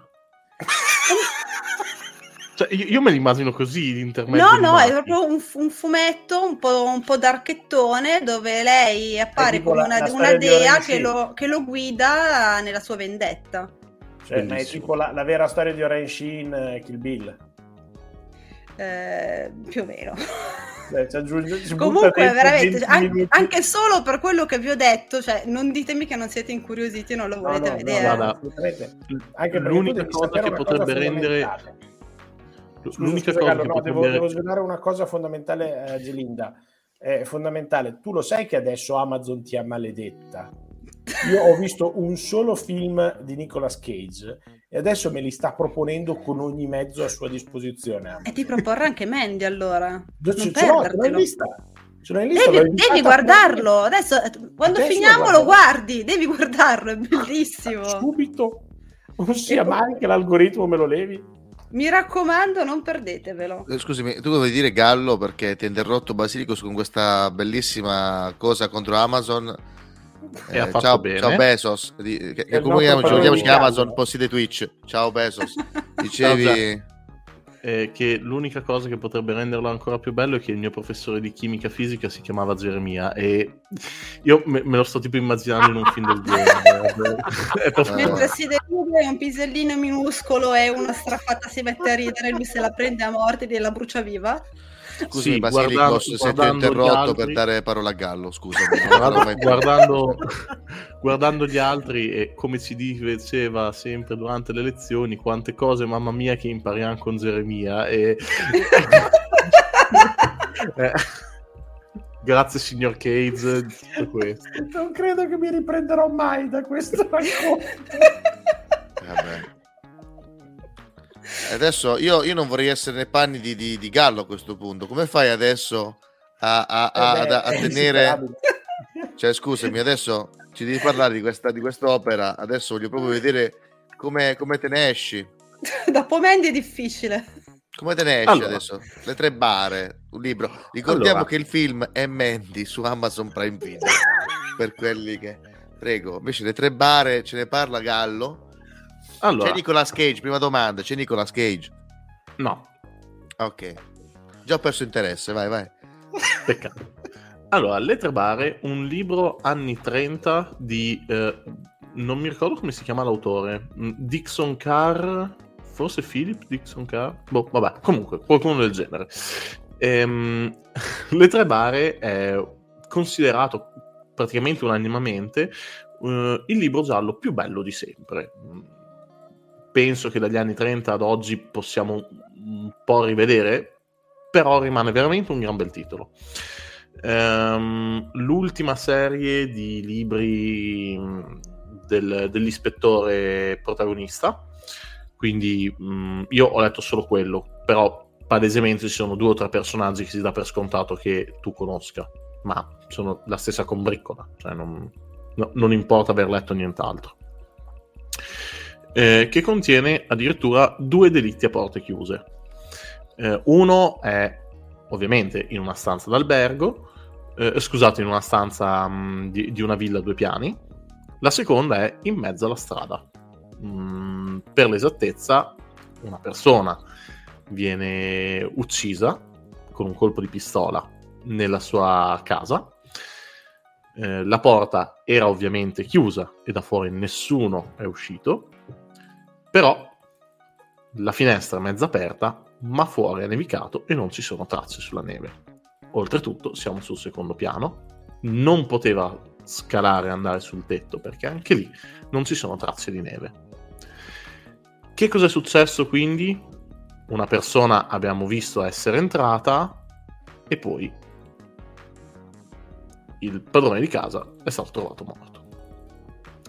Nonostante questo, a pochi metri, mh, in due para- vie parallele, una persona, mentre cammina eh, in mezzo appunto alla strada, sempre con la neve ai lati, ehm, seguendo altre due persone, cioè due persone sono davanti, questa è dietro. Queste due persone quando girano l'angolo sentono un colpo di pistola, si voltano e questa persona che era dietro comincia a barcollare e cade a terra. Tutte le porte sono chiuse, la neve anche lì è intonsa e anche questo fa parte del delitto a porte chiuse, ovvero una situazione impossibile, un omicidio impossibile che però ovviamente viene risolto. La risoluzione è molto bella. Ehm, avevo letto anche l'enigma della stanza inspiegabile, ma quello è un po'. è un po' più claudicante su alcune parti. Mm, vi consiglio assolutamente, se siete fan del Detective Conan, eh, proprio di quel tipo di delitto veramente che deve essere di due livelli oltre. Proprio que- quel tipo di delitto talmente tanto elaborato che ti, ti senti proprio stupido mentre lo leggi, però al contempo dici è impossibile che ci sarei mai arrivato. Eh, veramente Scusami, ma è bello. l'effetto Ocean's Eleven, cioè quel piano che è talmente, si- cioè, è talmente elaborato che basta che uno scorregge nel momento sbagliato e va tutto a puttane. Cioè, un po' come tipo Death Note. Death Note è è insopportabile per quanto è tutto un. Io ho previsto che tu avresti previsto, che tu avresti previsto, che, avrebbe, che io avrei previsto, il fatto che tu l'avresti prevista, la mia mossa, e quindi mi sono mosso di conseguenza. Cioè, io ci sono situazioni che sono illeggibili a un certo punto. A me Death Note mi ha fatto, eh, non mi è piaciuto più appunto quando ha iniziato a diventare troppo elaborato. Questo libro rimane comunque, eh, come ti posso dire, eh, non spiegabile, plausibile. Poi rimane tutto plausibile. Rimane tutto plausibile. eh, tu- tu- cioè non, non c'è niente di assurdo estremo. Ehm, è solo che ovviamente quando tu fai un libro con un delitto a porte chiuse, ovviamente non puoi prendere il primo bifolco che passa. Cioè devi sapere comunque che ci deve essere un, eh, una buona platea di persone possibili. eh, il mistero ci deve essere, ma non deve essere assurdo. Mm, eh, è un po' come le, le cose della Detective Conan, no? Cioè, molte cose, so- ovviamente parlo del manga, non ehm, delle puntate filler che fanno schifo, però ci sono molte cose che tu dai per assodato che vabbè, ok, succede, è molto improbabile perché dovresti essere un super mega genio, però va bene, ce lo facciamo andare bene. Lì invece rimane molto più sul terra-terra e ripeto, la spiegazione finale è molto molto caratteristica e molto molto bella.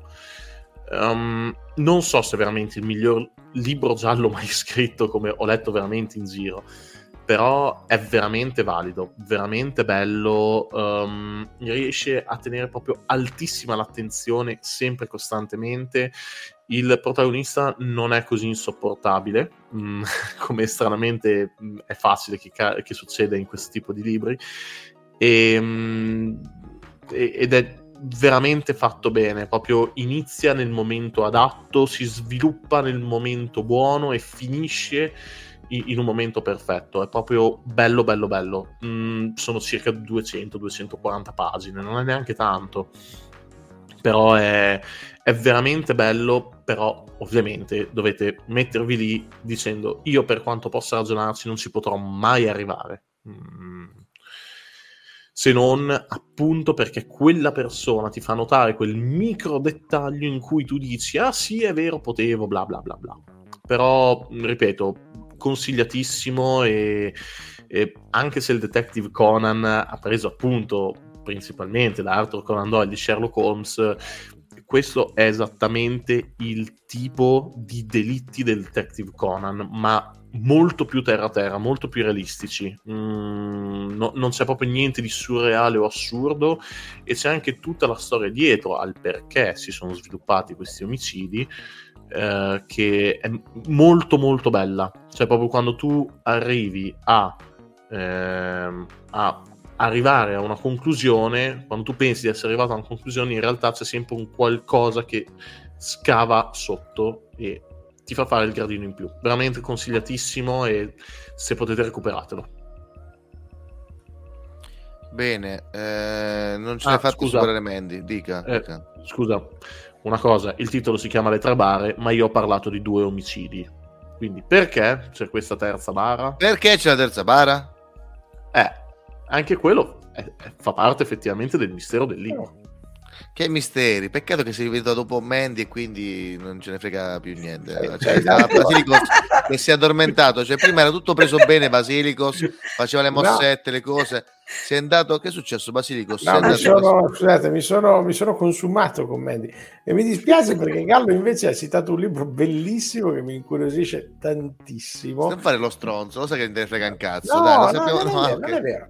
È vero, Io sono un grande amante della, della letteratura gialla e in generale mi piace molto. E devi giustificarti comunque, cioè, Eh? nel senso, no- non devi giustificarti, Basilicos. Scusate. No, ma mi piace solo che Mandy mi ha svuotato. Cioè, Mandy doveva essere il finale, il gran finale di serata. Eh, No, posso- forse posso- non era posso- preparato Beckett a Mandy, non No, se lo non ero aspettava. pronto. Non ero Comunque pronto, vorrei un attimo ringraziare One More Beat 91 che si, è, cioè, ci sta seguendo. Grazie per lo stalkeraggio. la ringrazio, buon uomo. e per quelli del podcast che non possono vedere, eh, Basilicos in questo momento come sfondo ha la locandina di Mandy. Che bello, poi sei andato fan senza neanche averlo visto, sei proprio un Sì, fanboy. dai, non ho bisogno, l'ho immaginato, lo sognerò questa notte. Co- comunque non ti ho messo lì giusto perché mi piace ah, comunque il libro si chiama Le tre bare vi metterò il link in descrizione che se lo comprate dal mio link vi arrivano i soldini per la birra quindi usate il mio link. A proposito di link sotto c'è anche il link al mio shop eh, Amazon. Ho messo delle liste con cui, con cui voi potete andare lì e comprare i libri sulla critica cinematografica i fumetti che consiglio tutte le robe che vi, vi- vi- vi chiedete sempre in chat su Instagram e io vi rispondo mandandovi link. A questo punto li ho messi tutti sotto lo shop Amazon di Fracket, quindi sono le liste che voi mi avete chiesto, quindi visto che l'avete chiesto, cliccateci. Ma adesso la rubrica meno bella di tutti, che lo dico per tutte, però fanno tutte schifo, quindi canale Basilicos. Di cosa ci parli oggi Basilicos? Provare per credere. Allora, questa sera, per tenere alto il livello della serata, avevo tante possibilità. Potevo parlarvi di Mubi, potevo parlarvi di cineautore, di un sacco di canali bellissimi che parlano di grande cinema, ma io ho scelto B-Movies. Eh, B-Movies è un canale interamente dedicato ai grandi classici del cinema italiano, della commedia italiana degli anni 70 e 80. Sì, avete capito bene. Pierino, Giovannona Coscialunga, eh, tutti i film con Alvaro Vitali, un giovane Lino Banfi, Edwige Fenech, opere considerate giustamente dalla critica come spazzatura ed effettivamente questo era anche abbastanza la vocazione del genere. L'unico che li ha rivalutati nella storia, costringendo anche la mostra del cinema di Venezia a dedicargli una, una monografica, è stato Tarantino, in parte per divertirsi, in parte perché aveva una passione gio- giovanile per alcune di queste donne di una bellezza incredibile. La Fennec tra- la potete vedere in tutta la sua evoluzione tra i 20 e i 40 anni in questa, in questa serie di, di film, come pure Gloria Guida o altre attrici notissime nell'adolescenza. Un canale dove si trova? È un canale di Amazon? È un canale di Amazon. È un canale di Ok, Amazon. Quanto costa? Qua- Giusto per capire i sordi. 3 euro al mese. Comunque vi metto il link sotto in descrizione. Comunque continua, no? Perché è importante capire il canale. Perché l'altro volta hai detto Pluto TV, che era un canale che si trova su, inte- su internet. Poi mi hai citato Apple TV, che è proprio un sistema di streaming. In questo caso è un canale di Amazon. Quindi di specifichiamo che magari uno si appassiona e non lo trova. Comunque Esatto. sappiate che ogni cosa di Dovete cui andare- parliamo c'è in descrizione. dovete andare nella sezione canali di Amazon e trovate tanti anche molto interessanti. In passato avevo suggerito quello sui cortometraggi, cioè ero andato anche su roba seria. Qui in realtà si, si manda un po' in vacca, è vero. Perché, l'ho, perché ho fatto un mese di abbonamento? Eh, per due ordini di ragioni. Uno, sono, per me sono anche i film dell'infanzia, i film proibiti dell'infanzia, quelli che non potevi vedere quando eri un ragazzino, appunto perché sono in realtà un cinema Osè a volte anche piuttosto spinto, le battute sono approssimative e la regia è fatta... Beh, io ne so qualcosa di battute approssimative. Qua in questo podcast ne sappiamo qualcosa. Non farò il nome. Non è Gelinda, non è Basilicos e non è Alfredino e non sono io. Però non voglio fare nomi. Continua, scusami. Pensavo confessassi, ma mm, comunque, quindi con tutti i difetti di questo cinema, che sono tantissimi, al di là dell'effetto nostalgia, però, eh, secondo me è uno spaccato interessante per una ragione molto semplice. Producevano, credo, 50 film così all'anno. E non credo di esagerare, perché ce ne sono tantissimi. Eh, era la base di un'industria cinematografica eh, comunque vivace, non solo, legata alle pro loco, perché tutti questi film venivano girati a Pisa, a Foggia, a, ehm, a Ravenna, cioè di fatto erano un modo per pubblicizzare anche i centri storici, per far vedere le città in giro per il paese. E, Eh, scusami, sì, scusami, queste- questi film venivano fatti. Guardate la ridente città di Foggia, venite a Sì. trovarci. Qui le amanti vanno a fare le cose sconce con i mariti per non farsi beccare dalle mogli, veramente. era sempre la stessa gag, eh, diciamo simil boccaccesca. alcune cose sono inquietanti, cioè perfino con il, il, mio gusto da boomer, alcune cose sono inquietanti, ci sono stati dei momenti in cui ho detto, ma questo però, insomma, tecnicamente parlando, violenza, questa cosa che fate vedere come un rituale di, di corteggiamento. Quindi si vede molto, sono film vecchi di 50 anni ormai. Fanno vedere un paese che non esiste più. Eh, scusami, vedere... scusami Basilicos. Ringraziamo POS che eh, si vede che dopo Mandy ha deciso di darci una mano perché ha capito la situazione tragica e ha regalato un abbonamento. Ha regalato, non so chi ha regalato l'abbonamento, però chi ha, chi ha avuto l'abbonamento ringrazi POS perché è stato bravo. Grazie POS. Carmine, Ricordiamoci che Basilicos compra abbonamenti a Ric Dufer, li regala, ma qua non fa mai nulla. Oh, hai rotto le balle, hai rotto le balle. Te, vai, dai. Via. Non li voglio, non li voglio. Io non li voglio i tuoi abbonamenti. Io lo faccio solo per dirti che tu sei una brutta persona. Ma io da te i soldi sporchi che tu fai negli alberghi, che non so cosa fai negli alberghi, io non li voglio. Guardo i film degli anni 70. eh, comunque, hanno lanciato alcuni tormentoni, alcuni personaggi storici. Eh, dentro trovate anche delle opere pregevolissime. Cioè, L'Esorciccio è un gran film. Dite quello che volete. L'esorciccio è vero. È un gran film. L'esorciccio, l'esorciccio è un ottimo film parodia. Stranamente sono d'accordo con te. È una piccola eh, perla esatto. della parodia italiana. Esatto, ovviamente ne trovate uno ogni 50. Quello che a me ha fatto impressione è stato proprio vedere come funzionavano questi condomini, come funzionava la scuola, che l'ambientazione tipo insieme ai luoghi di lavoro, com'era eh, il, il maci- come veniva raffigurato il macismo sfigato dell'italiano medio e queste bellone eccessive in ruoli improbabili, in, in avventure sessuali assolutamente al limite del ridicolo. Se lo si guarda un po' con quest'occhio, ripeto, ci vuole quel pizzico di nostalgia che io posso avere, eh, ma ci vuole anche l'idea di vedere che per anni questo è stato il cuore di un pezzo importante della produzione cinematografica del paese e che comunque ha tenuto in piedi un pezzo dell'industria e che è scomparso anche questo. Cioè non c'è più in traccia di questo, non c'è più traccia e via via si sta affievolendo tutta la produzione. Quindi, secondo me, ogni tanto anche le cose genuinamente spazzatura andrebbero sbirciate. Ripeto, con un intento anche antropologico. Quando parlo della produzione della Proloco, non scherzo, è presente in ogni film, nei titoli di testa, nei titoli di coda, il ruolo della Proloco della città in cui viene girato. Quindi aveva quello scopo promozionale. Scusami, ma una domanda mi viene in mente adesso: perché la Proloco dovrebbe finanziare un film di bassa lega piuttosto che, che so, un film che, con campi lunghi che fa vedere veramente la città Perché che magari racconta 4.000 euro di budget le Proloco cittadine all'epoca. 4.000 lire scusa. 4.000 lire di budget. E qui in quel caso le gestivi. Erano film che giravi in 30 giorni. Eh, peraltro il montaggio per lo più è ridicolo. Le scene sono sconnesse.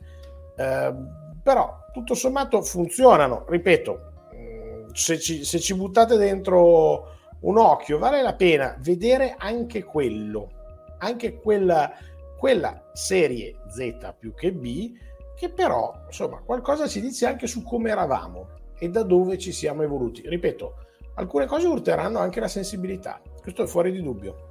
Ci sono scene eh, che tra il grottesco eh, presentano anche scene di violenza e questo secondo me va capito che una volta veniva presentato come assolutamente normale. Eh, non lo butterei via del tutto. Poi Beh, comunque vantarvi di essere come Tarantino dopo. Sì, l'importante è che comunque la cancel culture non si faccia viva e faccia sparire questi film, perché è importante capire eh, gli errori che abbiamo fatto, ma non eh, per non rifarli, ma per farli di nuovi, farli meglio, farli più grandi. Esatto. E comunque la Fennec è bellissima. Infatti, a proposito di errori, adesso mia, il mio errore è ridare la parola a, a Gallo, perché parlare dell'età della convivenza, un manga che spero sia bello. Velocemente, trama e perché guardarlo, Gallo? Allora, innanzitutto eh, ricordiamo che è pubblicato dalla J-Pop in tre volumi. Eh, ma Ringraziamo la J-Pop tre... che ha rifiutato Ramiro. Ciao J-Pop. Andiamo. Sì. ma sono tre volumi da tipo 700 pagine l'uno ok? Cioè, è un bel malloppone da avere, da avere nella libreria. Stai eh, facendo il figo fa? con noi che tu leggi libri grossi, stai facendo questo, scusami. No, ma anche perché io guardo le figure di queste cose. Non... Ok, scusami, ho pensato male.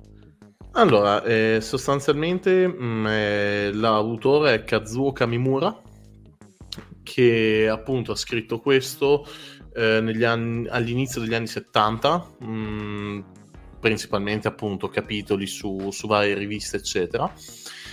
Ehm, e già all'epoca divenne una sorta di sguardo o comunque di, ehm, di spaccato delle coppie dell'epoca. Eh, ha senso leggere nel 2023? La risposta è diavolo sì. Eh, è proprio bello. Mm, magari qualcuno, se è soprattutto abituato ai manga moderni, può dare fastidio la divisione delle tavole vecchio stile, ehm, sviluppate molto per esempio per il lungo, oppure mm, non ci sono splash page né niente, è proprio un di quei tipi di, di narrazione che adesso sta cominciando a venire purtroppo meno e parla appunto del, di questa coppia di neosposini, di cui eh, non mi ricordo assolutamente i nomi, ma per intenderci sono loro due se state guardando il video, e che eh, hanno appunto tutta una serie di problemi. Hanno questi problemi principalmente perché negli anni 70 Giappone eh, loro, nonostante siano appunto neosposini, cominciano l'età della convivenza, perché ehm, era molto disdicevole che si facesse all'epoca. Ehm, iniziano da molto poco, mm, nel senso che hanno tipo un bilocale e come abitudine giapponese hanno una stanza che vale per tutto, eh, spostano i mobili, si stendono i futon e poi funge anche da studio e da... Um, e da... Um, e anche da sala da pranzo. Uh, però nonostante questo appunto loro sono felici e affrontano pian piano tutte le varie difficoltà che può avere una coppia giovane eh, senza soldi eh, che, che, vive sostanzialmente di, di, di, pochi spicci. È veramente un, un'opera che mh, mm, fa capire quanto, nonostante gli anni siano diversi, nonostante anche la concezione del, del popolo sia diverso, perché appunto oltre che eh, la distanza di 40 anni, sì, 40 anni, no, 50, scusate, di oltre 50 anni si parla anche proprio di paesi diversi, Italia e Giappone, e, ehm, i, i, problemi non è che siano poi così tanto diversi, ehm, le opinioni, le difficoltà, le, le gioie, le bellezze, mh, mm, non si può fare niente, alla fine si può andare dove si vuole, ma sostanzialmente si ritorna sempre lì. Eh, si ritorna sempre lì. E poi questa è un'opera che ha veramente delle frasi molto d'impatto, molto belle, quelle che potremmo definire di Fabio Volo quasi, no? Però... Mm, Salutiamo sono... Fabio Volo, che si unisce, al gruppo, si unisce al gruppo WhatsApp dei nemici di Gallo. Andiamo. No, no, no, no, no, non ho detto niente questa ah. volta contro Fabio Volo. No, Fabio Volo lo difende. Sta, adesso sta facendo i suoi, i suoi Avengers ah. per proteggersi. Gallo ha appena lasciato, cioè, scusami, eh, Fabio Volo ha appena lasciato il gruppo WhatsApp Nemici di Gallo. Possiamo, eh, però dovremmo, scusa, dovremmo pro- proporlo a Root Poop, eh, fare i nemici e gli amici di Gallo come la Poop Squad. Però ecco, mm, ci sono... Bello che si ignora proprio, vai vai. Sì, sì, sì. Eh, cazzo, a lui che eh, cazzo me ne frega. Ma chi se ne fotte. So, il, il, mio bellissimo manga che posso lanciare in testa e, e spacca i crani. Smetti di volerlo minacciare. È bellissimo. E no, ci sono frasi, mh, appunto, ne stavo cercando proprio una, che per esempio dice l'amore è sempre pieno di errori, se c'è bellezza nell'amore lo si deve agli errori commessi da un uomo e da una donna. Se l'amore finisce sempre tra le lacrime è perché fin dall'inizio ne è stato la dimora, il tempo in cui si ama, l'età della convivenza. Vuol dire tanto, vuol dire poco, è, è bello ma è anche proprio quel sapore amaro dietro, è è proprio la concezione giapponese, è mh, mm, ermetico che vuol dire tutto, vuol dire niente, è veramente recuperato. È una spesa perché sono 18 euro a volume, lo so, però sono 700 pagine, quindi non è poi così tanto. E se potete recuperatelo perché è veramente un passo oltre a, a, alla maggior parte della roba che ho letto. È veramente consigliatissimo a mani bassissime. E poi scopriremo che quello che ha letto è Tiramolla, Geppo e ha grandi altri classici. Leggetelo e ditemi se ho sbagliato e se l'ho Ah. preso da qualche altro fumetto. Ah, leggetelo, se non vi piace io vi mando il link per entrare nel gruppo Whatsapp dei nemici di Gallo, va bene? Se invece vi piace vi mando nel gruppo Whatsapp degli amici di Gallo, che per ora è vuoto, quindi qualcuno vi prego che arrivi. E adesso a questo punto... Scusa un attimo, è Eh, perché in chat c'è It's Mickey Fire che dice rispetto a Lady Snowblood, eh, non lo so, non l'ho letto. Non ho letto niente di questo autore. Non so nemmeno se è un autore suo. Cioè, se È è un suo. autore suo, non sa neanche l'italiano, per figurati se ti può rispondere. Però ha detto che non lo sapeva, quindi è giustificato. Ok, buono, buono, buono. E mi piace, mi piace la tua onestà intellettuale. Tanto onesto pare che, aspetta, eh, fammi un attimo modificare il nome di questa cosa che facendo, perché per chi ascolta il podcast sappia che io, io scrivo, scrivo le cose sotto, faccio i bannerini, faccio i bannerini belli, così che chi vede la live sa di cosa stiamo parlando. Però abbiamo di parlare dell'età dell'innocenza di J-Pop, link in descrizione. Ma adesso parliamo porco, di quella, l'ho, l'avevo modificato. L'età- scusa, dillo bene, l'età della convivenza, non l'età dell'innocenza. Convivenza ho detto. È stato un lapsus. Hai detto dell'innocenza. Ho, ho detto innocenza, ho detto. Sì, lo dico per gli amici del podcast che purtroppo si fidano di te. Ma veramente ho detto innocenza invece che convivenza. Comunque sappiate che amici del podcast, se io dico delle fregnacce, in descrizione ci sono i link scritti bene. Io poi correggo e scrivo bene. Ma adesso proprio se scrivere Corretto. bene, dica. Correct. L'hai detto, l'avrei detto con innocenza, però l'hai detto. Dicevamo, parlavamo adesso di The Trip, un film Io, io non so se Paolo Celamare vorrà più avere a che fare con te. veramente mi ha invitato, eh, mi ha invitato, aspetta, mi sa domani, sì, domani al podcast Cinefact, ma io mi esibisco a Zelig, quindi se siete a Milano il 31 c'è Non l'open si può dire c'è- finalmente? Cosa? Si Lo può so, dire finalmente, perché sembra detto? Stato. Io non vorrei dirlo Stato che sono Eh, sono hai Zelig domani chi eh? Hai detto di non dirlo. Io... perché hai detto di non dirlo? Mai, de- mai detto di non dire di Zelig. Ma cosa dici? Ma cosa dici mai? Allora, per quelli che sono a Milano sappiate che mi esibisco allo Zelig ma eh, non nel programma televisivo ma in locale. Venitemi a vedere perché è una serata con 10 comici e ne seleziono i due migliori. Vi prego io non voglio vincere ma non voglio neanche arrivare ultimo. Eh, se volete il 31 di gennaio quindi il podcast partecipare. non potrà perché esce più tardi però sappiate che c'è eh, sono allo Zelig venitemi a vedere se no fate un po' che cazzo vi pare cioè senso che dovete venire per forza comunque The Trip ma tu ci sei Basilicos vero? Eh, sono a Mantova, mi spiace. grande questo è il supporto che ti danno gli amici No, Eh, scusami, guarda, c'è- io veramente non sono riuscito a vedere un cazzo di tuo e ti, ti assicuro, sono serio, mi sento in colpa. Ma va ma figurati che so che te la ridi con Gallo nelle chat vostre su via come se non ti conosco vai Ge- Gelinda non ti far distrarre da, da, da, da Basilicos i suoi finti eh, prese a male le sue finte prese a male Ok, quindi possiamo partire con The Trip, è una commedia eh, che trovate su Netflix.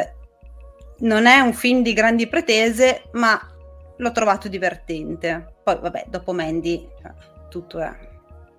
perde di sapore. Io penso che questa seconda parte la gente avrà, cioè, dopo Mandy è, tutto, è finito tutto, è finito tutto. comunque. Fi- eh, sì, l'inizio e la fine di un'era. Comunque, il film parla di una coppia. Lars è un regista di soap opera, insoddisfatto della sua vita. Elisa è un'attrice, anche lei insoddisfatta della sua vita perché ormai è in là con l'età, ma non è riuscita a sfondare. Nel matrimonio c'è un po' di maretta. Così Lars propone alla moglie di passare il weekend casa, mh, nella casa sul lago eh, di suo padre, un anziano mm, che vive una casa di riposo, ma dallo spirito decisamente combattivo, arzillo e anche un po' sarcastico, un po' cattivello. Eh, nessuno dei due coniugi sa che l'altro sta architettando l'omicidio del- cioè, dell'altro coniuge, quindi tutti e due si vogliono ammazzare e hanno deciso esattamente di farlo proprio quel weekend lì, al lago. Eh, il primo a provare è il marito, Lars, ma viene subito scoperto dalla moglie che a sua volta prova a mettere in, piano- in atto il suo piano. L'arrivo del complice del marito, che tra l'altro conosce anche la moglie, il giardiniere, ribalta la situazione a suo favore, a favore del marito. ma quando Lisa lo cerca di convincere che potrebbe pagarlo di più di quanto lo pagherebbe il marito, lui vacilla, ne, ne deriva una colluttazione e Victor, viene, che, che, è il giardiniere, viene ferito da Lars in maniera molto grave alla mano. In questo, in questo momento panico generale, Lisa dice al marito di cercare di risolvere la situazione, il marito fraintende e spara al giardiniere, lo fa fuori. E questo è solo l'inizio di una serie di grotteschi eventi che vedrà i protagonisti, oltre i due eh, sposini, anche tre fuggiaschi evasi che entreranno in casa eh, cambi- cambiando nuovamente le carte in tavola, quindi con un finale molto a sorpresa, perché decisamente non ti aspetti quello che succederà una cosa divertente, commedia divertente, senza pretese, però ha una trama così scombinata che anche per una persona che vede tanti film incuriosisce e non annoia. Per una serata leggera che richiede qualche risata, per me è consigliato. Secondo me è una splendida commedia nera.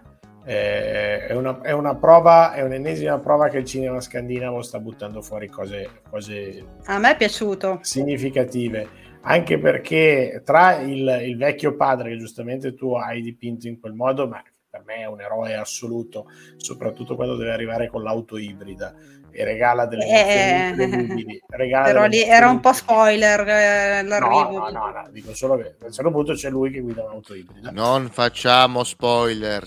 Ecco, perché se lo dici poi Frex si agita e domani... Eh, non si fanno spoiler. Pieli impazzisce.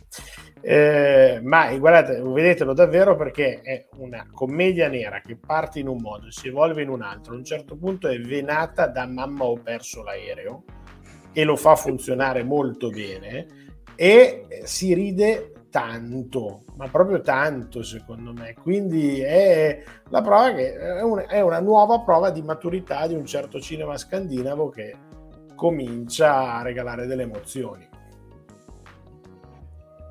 Sottoscrivo, eh, assolutamente. A me è eh, piaciuto se, molto. È appunto, sta... il vecchietto è simpatico, cioè, cioè è imprevedibile.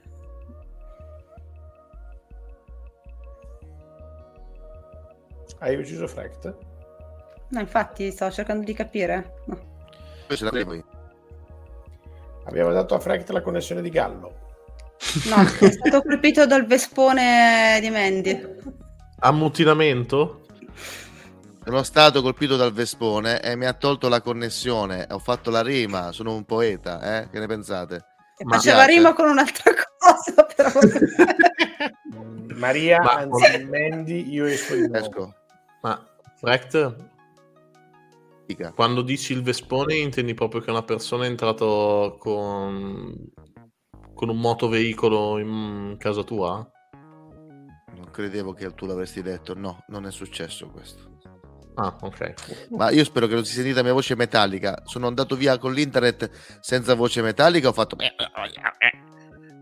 la, no, la, voce, la voce, non era metallica, era, era Iron Maiden. No, okay, non è vero, dai. Le ascolterò dopo. Però, no, no, per capire un attimo se devo tagliare, perché le puntate io non le ascolto per niente, io le metto in un apparecchio, ci piazzo sotto la musichetta e piazzo su Spotify. Secondo te mi ascolto due ore e mezza di puntata ogni volta per tagliare le robe? Quindi ditemi sì, se era roba. Scusa, tieni la tua voce metallica che era bellissima. Grazie, allora farò così. Cosa ho detto? Perché ho detto un sacco di insulti, volevo capire cosa avevo detto. Hai detto, oh, eh, io ho capito un... Io ho capito un Alfredo ti odio, uh, Basiliscos ti voglio bene, mi sembra. Non sono parole mie, cioè la prima sì, la seconda no. Si vede che è stato interferito. Comunque parliamo di Room 2 3, 7. Prima abbiamo finito The Trip. The Trip è su Amazon Prime. Dove si trova The Trip? Scusami, Gelinda, per gli amici che ci ascoltano. Su, è su Netflix. Su Netflix.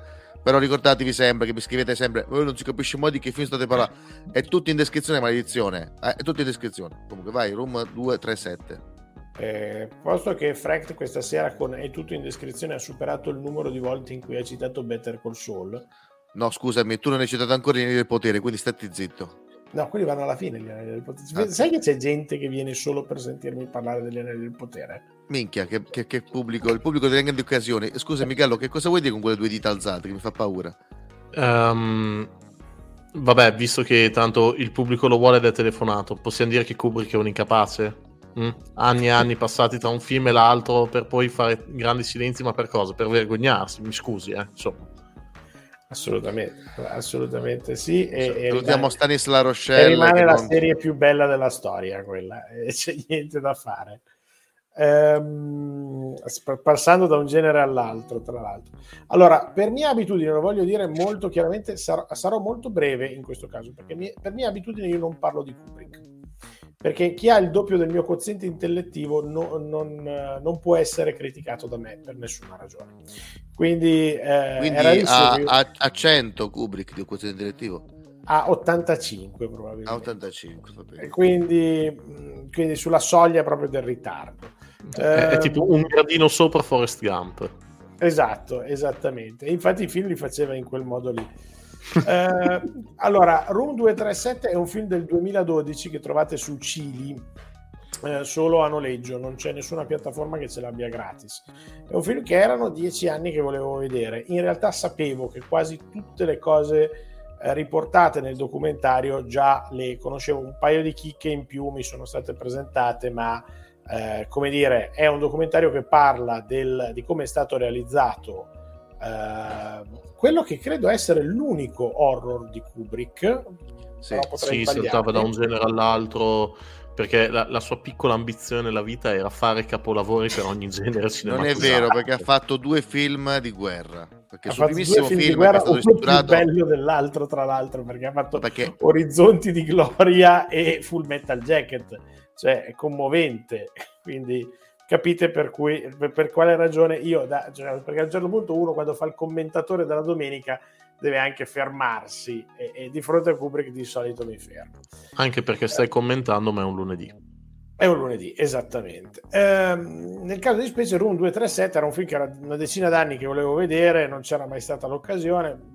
Avevo un pomeriggio libero, ho detto eh, me lo guardo su Cili e lo consiglio moltissimo perché come documentario è costruito molto bene, cioè ha, ha proprio anche eh, un meccanismo climatico nel- nello svelare le varie, le, le varie in alcuni casi anche leggende probabilmente. Credo che alcune cose siano proprio iperinterpretazioni, altre in realtà sono proprio eh, ele- elementi strutturali del film che una volta capiti danno proprio un'altra lettura di quello che già di per sé lo vedete una volta e vi piace tantissimo.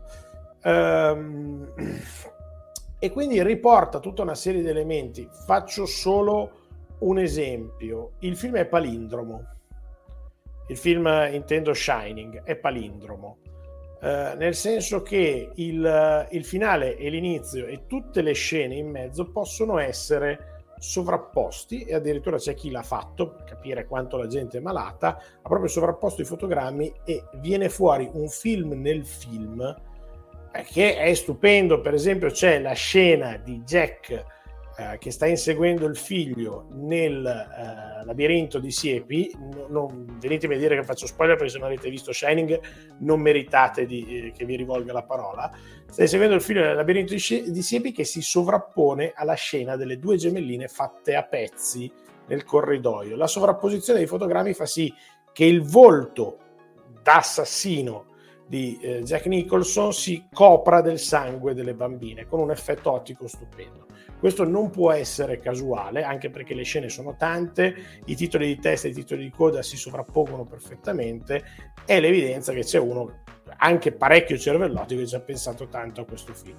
E poi ci sono tutta una serie di piccole chicche, di particolari che fanno capire perché il film di fatto è immerso in un'atmosfera oniroide che lo spettatore percepisce ma non vede fino in fondo. Ci sono degli errori voluti, marcatissimi, che una volta spiegati eh, danno conto di quel senso di fastidio che gran parte del film genera in chi lo vede.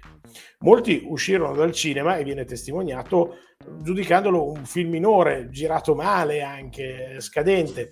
In realtà il film ha tutti gli elementi del capolavoro e questo ottimo documentario li presenta tutti quanti. Non ho altro da dire, io ve lo consiglio tantissimo per apprezzare ancora di più un'opera, anche perché ha il grande pregio proprio di mettere in scena, di mettere in sequenza, è un documentario, Uh, proprio questi aspetti che vi vengono spiegati. Molti io li sapevo per sentito dire e li avevo ricostruiti rivedendo il film.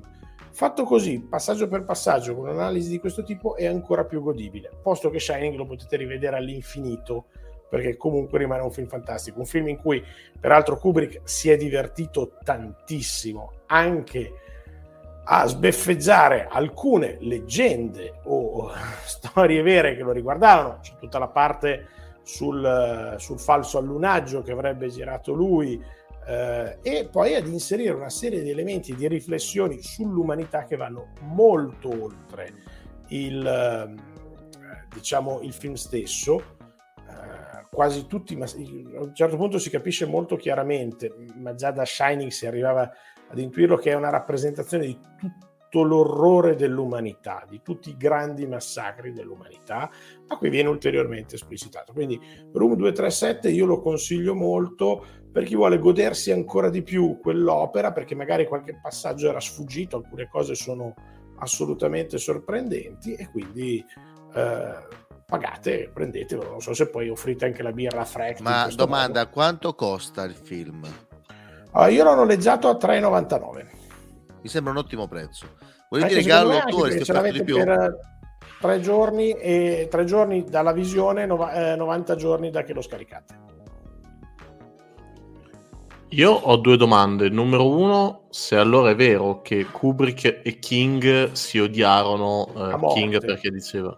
Sì. Guarda, tra, allora, per far capire, a un certo punto nel documentario, questa non la sapevo, eh, nel documentario fanno vedere che c'è un... Ma, nella, nell'arrivo loro, eh, scusa no, nell'arrivo del, del custode, quando c'è la nevicata e si sta avvicinando all'albergo, perché eh, il bambino l'ha chiamato con la luccicanza, eh, si vede un maggiolino giallo eh, che è uscito di strada e ci sono i soccorsi che lo stanno, che lo stanno recuperando. Il maggiolino, giallo, il maggiolino, giallo, è quello descritto nel libro perché il maggiolino giallo con cui loro arrivano, il maggiolino con cui loro arrivano all'Overlook Hotel è rosso. E lì Kubrick manda un chiaro messaggio dicendo: Caro King, io la tua storia l'ho buttata fuori strada direttamente. Quindi ci sono una serie di particolari in cui Kubrick lo dice chiaramente. E King detestava il film perché è oggettivamente diverso dalla sua storia. Ci sono tantissimi sì, elementi molto, molto che discostano, eh, anche, anche, a giusto titolo, perché lui ha scritto un libro e questo è molto liberamente ispirato allo stesso. Beh, sì, ah. cioè, per, per, esempio nel, nel, libro non lo insegue con un'accetta ma con una mazza da cricket, da croquet, scusa. Sì. Quindi insomma, cioè, visivamente molto Se ricordo giusto nel libro, anche il labirinto. Sì, no, sono, degli, cioè, sono delle, delle sono fatti delle siepi che si siepi muovono a forma sì. di animale, di dinosauro, così esatto, così. Non c'è il labirinto, ma ci sono, ci sono, altre cose, mentre lì il labirinto è centrale. La forma del labirinto, peraltro, che richiama uh, Borges, che to, cioè veramente, guardate, è, è un'opera in cui un regista geniale si è divertito tantissimo tantissimo a realizzare qualcosa di grandioso e in cui ogni dettaglio è curato e soprattutto è curato ogni errore. Sono gli errori a fare la differenza in questo film.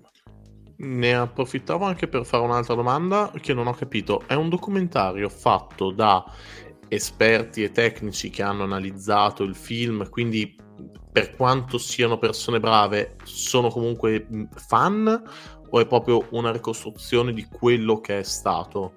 Cioè, allora, questa cosa no. che è palindroma, eccetera, è effettivamente una cosa che si è notato? Mm. Allora, il, il, documentario ci tiene a precisare fin dall'inizio che né la casa di produzione eh, né eh, i parenti di Kubrick hanno voluto partecipare o hanno approvato il contenuto. Quindi fin dall'inizio è molto trasparente da questo punto di vista. È l'opera di alcuni critici, di alcuni appassionati, di tecnici del settore e credo per esempio che la, la parte del film palindromo sia una ricostruzione fatta direttamente da dei tecnici, ma è talmente perfetta che se è casuale, per fortuna hanno avuto questa idea balorda, perché è veramente perfetta da quel punto di vista. La sovrapposizione dei titoli di testa e dei titoli di coda è eccezionale, la sovrapposizione delle scene anche. Alcune interpretazioni le ho trovate forzate, credo che siano più delle leggende metropolitane che non degli elementi reali. Alcuni elementi per esempio già li conoscevo, erano abbastanza noti a chiunque sia un po' appassionato della materia. Eh, la dico solo così, la finestra nell'ufficio del direttore eh, eh, è, è, un dettaglio che non si nota ma che colpisce tantissimo, come pure il famosissimo giro in triciclo del, del bambino che, che, ha degli elementi assurdi e che rendono proprio la, la, la, versione cinematografica di Shining letteralmente un sogno o un incubo. Quindi che, che, cose... che bella cosa, che bella cosa. Lo vedrò dopo Mandy, così, perché... E infatti possiamo adesso a questo punto, visto che c'è un incubo, c'è un sogno, tra i vari sogni che abbiamo vissuto c'è quello del, di Alfredino che non c'è, che spero tornerà nella prossima puntata, ma visto che Alfredino non ci sta, sapete come vanno le cose, no? Quando Alfredino non c'è, mi tocca prendere in mano la sua rubrica, una rubrica tra le più brutte e inutili che nessuno di voi vuole mai sentire, nessuno mai la commenta e a nessuno gliene frega niente, ma appunto per questo va rispettata. E quindi ne parlerò oggi di Alfredino e le stelle. Questa settimana tutti i segni dello zodiaco sono sfortunati. Ecco, ve l'ho detto, state a casa, non uscite, stay home, stay hungry, come si dice, come diceva un noto tizio che faceva delle, delle, dei telefoni e quindi, eh, in attesa che Alfredino vi faccia l'oroscopo fatto bene, io che sono una persona molto più gretta, molto più meschina, brutta, no, per peggio di Alfredino è impossibile. Però diciamo che sono più pigro, sono più pigro e quindi posso dirvi che eh, tutti i segni saranno sfortunati. È andata così, è una settimana di merda. Poteva andare meglio? Certo. Poteva andare peggio? No. E quindi con queste meravigliose parole, ricordandovi che se volete salvarvi dalla sfortuna c'è un metodo, c'è un modo. Comprando Underdogs, una meravigliosa serie su Amazon, eh, c'è il link in descrizione, oppure compratela dai siti tipo andate in libreria, fate un po' come cavolo volete, ma comprate Underdogs, che essendo una serie, se non la comprate non mi rinnovano, quindi comprate Underdogs, maledetti. Però la puntata è finita, come dal dentista, eh, alla fine per fortuna si torna a casa, voi ci state, ci state seguendo da casa, meglio, ci siete già arrivati, quindi non dovete fare la strada. E vi lascio alle parole di questi non lo so come definirli, contemporanei, è l'unica roba che mi viene in mente perché sono solo offese il resto. E quindi partiamo da Gelinda e poi io vi metto nel quadratone grosso, quindi non vi, non vi devo dire il nome. Dite un saluto, un pensiero eh, agli ascoltatori, ai visitatori che ci hanno visto oggi? Eh, allora, purtroppo mi hai avvilito con questo oroscopo estremamente credibile e curato in cui mi dici che andrà tutto male, ma nonostante sia così avvilita mi sento di augurarvi sogni d'oro, soprattutto sogni di Nicolas Cage in slippini e maglietta con la tigre che si versa addosso vodka. Sono, sarebbero sogni bellissimi porca miseria. Io vi saluto e vi ricordo sempre che nel mare dell'amore dovete portarvi i braccioli della comprensione. Eh. Che profondità. Una pozzanghera. Vai. Scusate, sto iperventilando un attimo dopo questa. Stai iperventilando o stai, stai petando? Perché ti vedo che sei un po' costretto di faccia eh, iperventilo. Eh... Scusami, sai Basilicos che eh, io non te l'ho detto, giusto che ci sono i punti Alfredino in questo È al canale. contrario, Mandy. No, ci sono, ci sono dei punti canale, no? Che eh, possono riscattare delle, delle, delle, come si dice, delle ricompense. Tra queste c'è da, dobbiamo, bisogna parlare per forza bene di un'opera. Quindi sappi che potrebbero riscattare il fatto che tu devi parlare bene dei neri del potere. Quindi fai prima a parlarne male prima che ti costringano. Comunque... Io, io, so che sono in molti a volermi sentire parlare degli anelli del potere e infatti la prossima volta io vi prometto che parlerò degli anelli del potere, potete credermi. Eh, sono, pronto, sono, tipo... sono a firmare un tipo... con gli italiani in cui parlo degli anelli del potere. Ma, ma, è il milione di posti di lavoro di Berluschiana memoria. No, potete scegliere o gli anelli del potere o un milione di posti di lavoro. Tutte e due non si può. Eh, ragazzi, bisogna, eh, È il momento di essere seri e concreti, soprattutto nelle promesse elettorali. La prossima volta io parlerò degli anelli di, del potere e peraltro ne parlerò bene perché a me è piaciuta. Ma parlerò no, non, no, non lasciarci così, però lasciamoci così, con questa, con questa, con questa bugia, questa bugia. Quindi ciao a tutti, adesso faremo un ride, andremo da, non so, eh, andiamo da Curolili, eh, quindi salutata, dice, salutata dicendo vi manda, ci manda Fregt, così. Dite, parlaci degli anelli del potere. Parlaci degli anelli del potere, ecco, mi sembra ottima come cosa. E quindi buonanotte, buona serata a chi ci ascolta il podcast eh, buon qualsiasi momento tu lo stia ascoltando, carissimo, carissima, carissimo eh, Prisardi, eh, ascoltatori, no, questa è cattiva, non la taglierò però perché sono una merda. Eh, e quindi buonanotte e arrivederci. Salutate, fate dei gesti picco ciao. ciao ciao.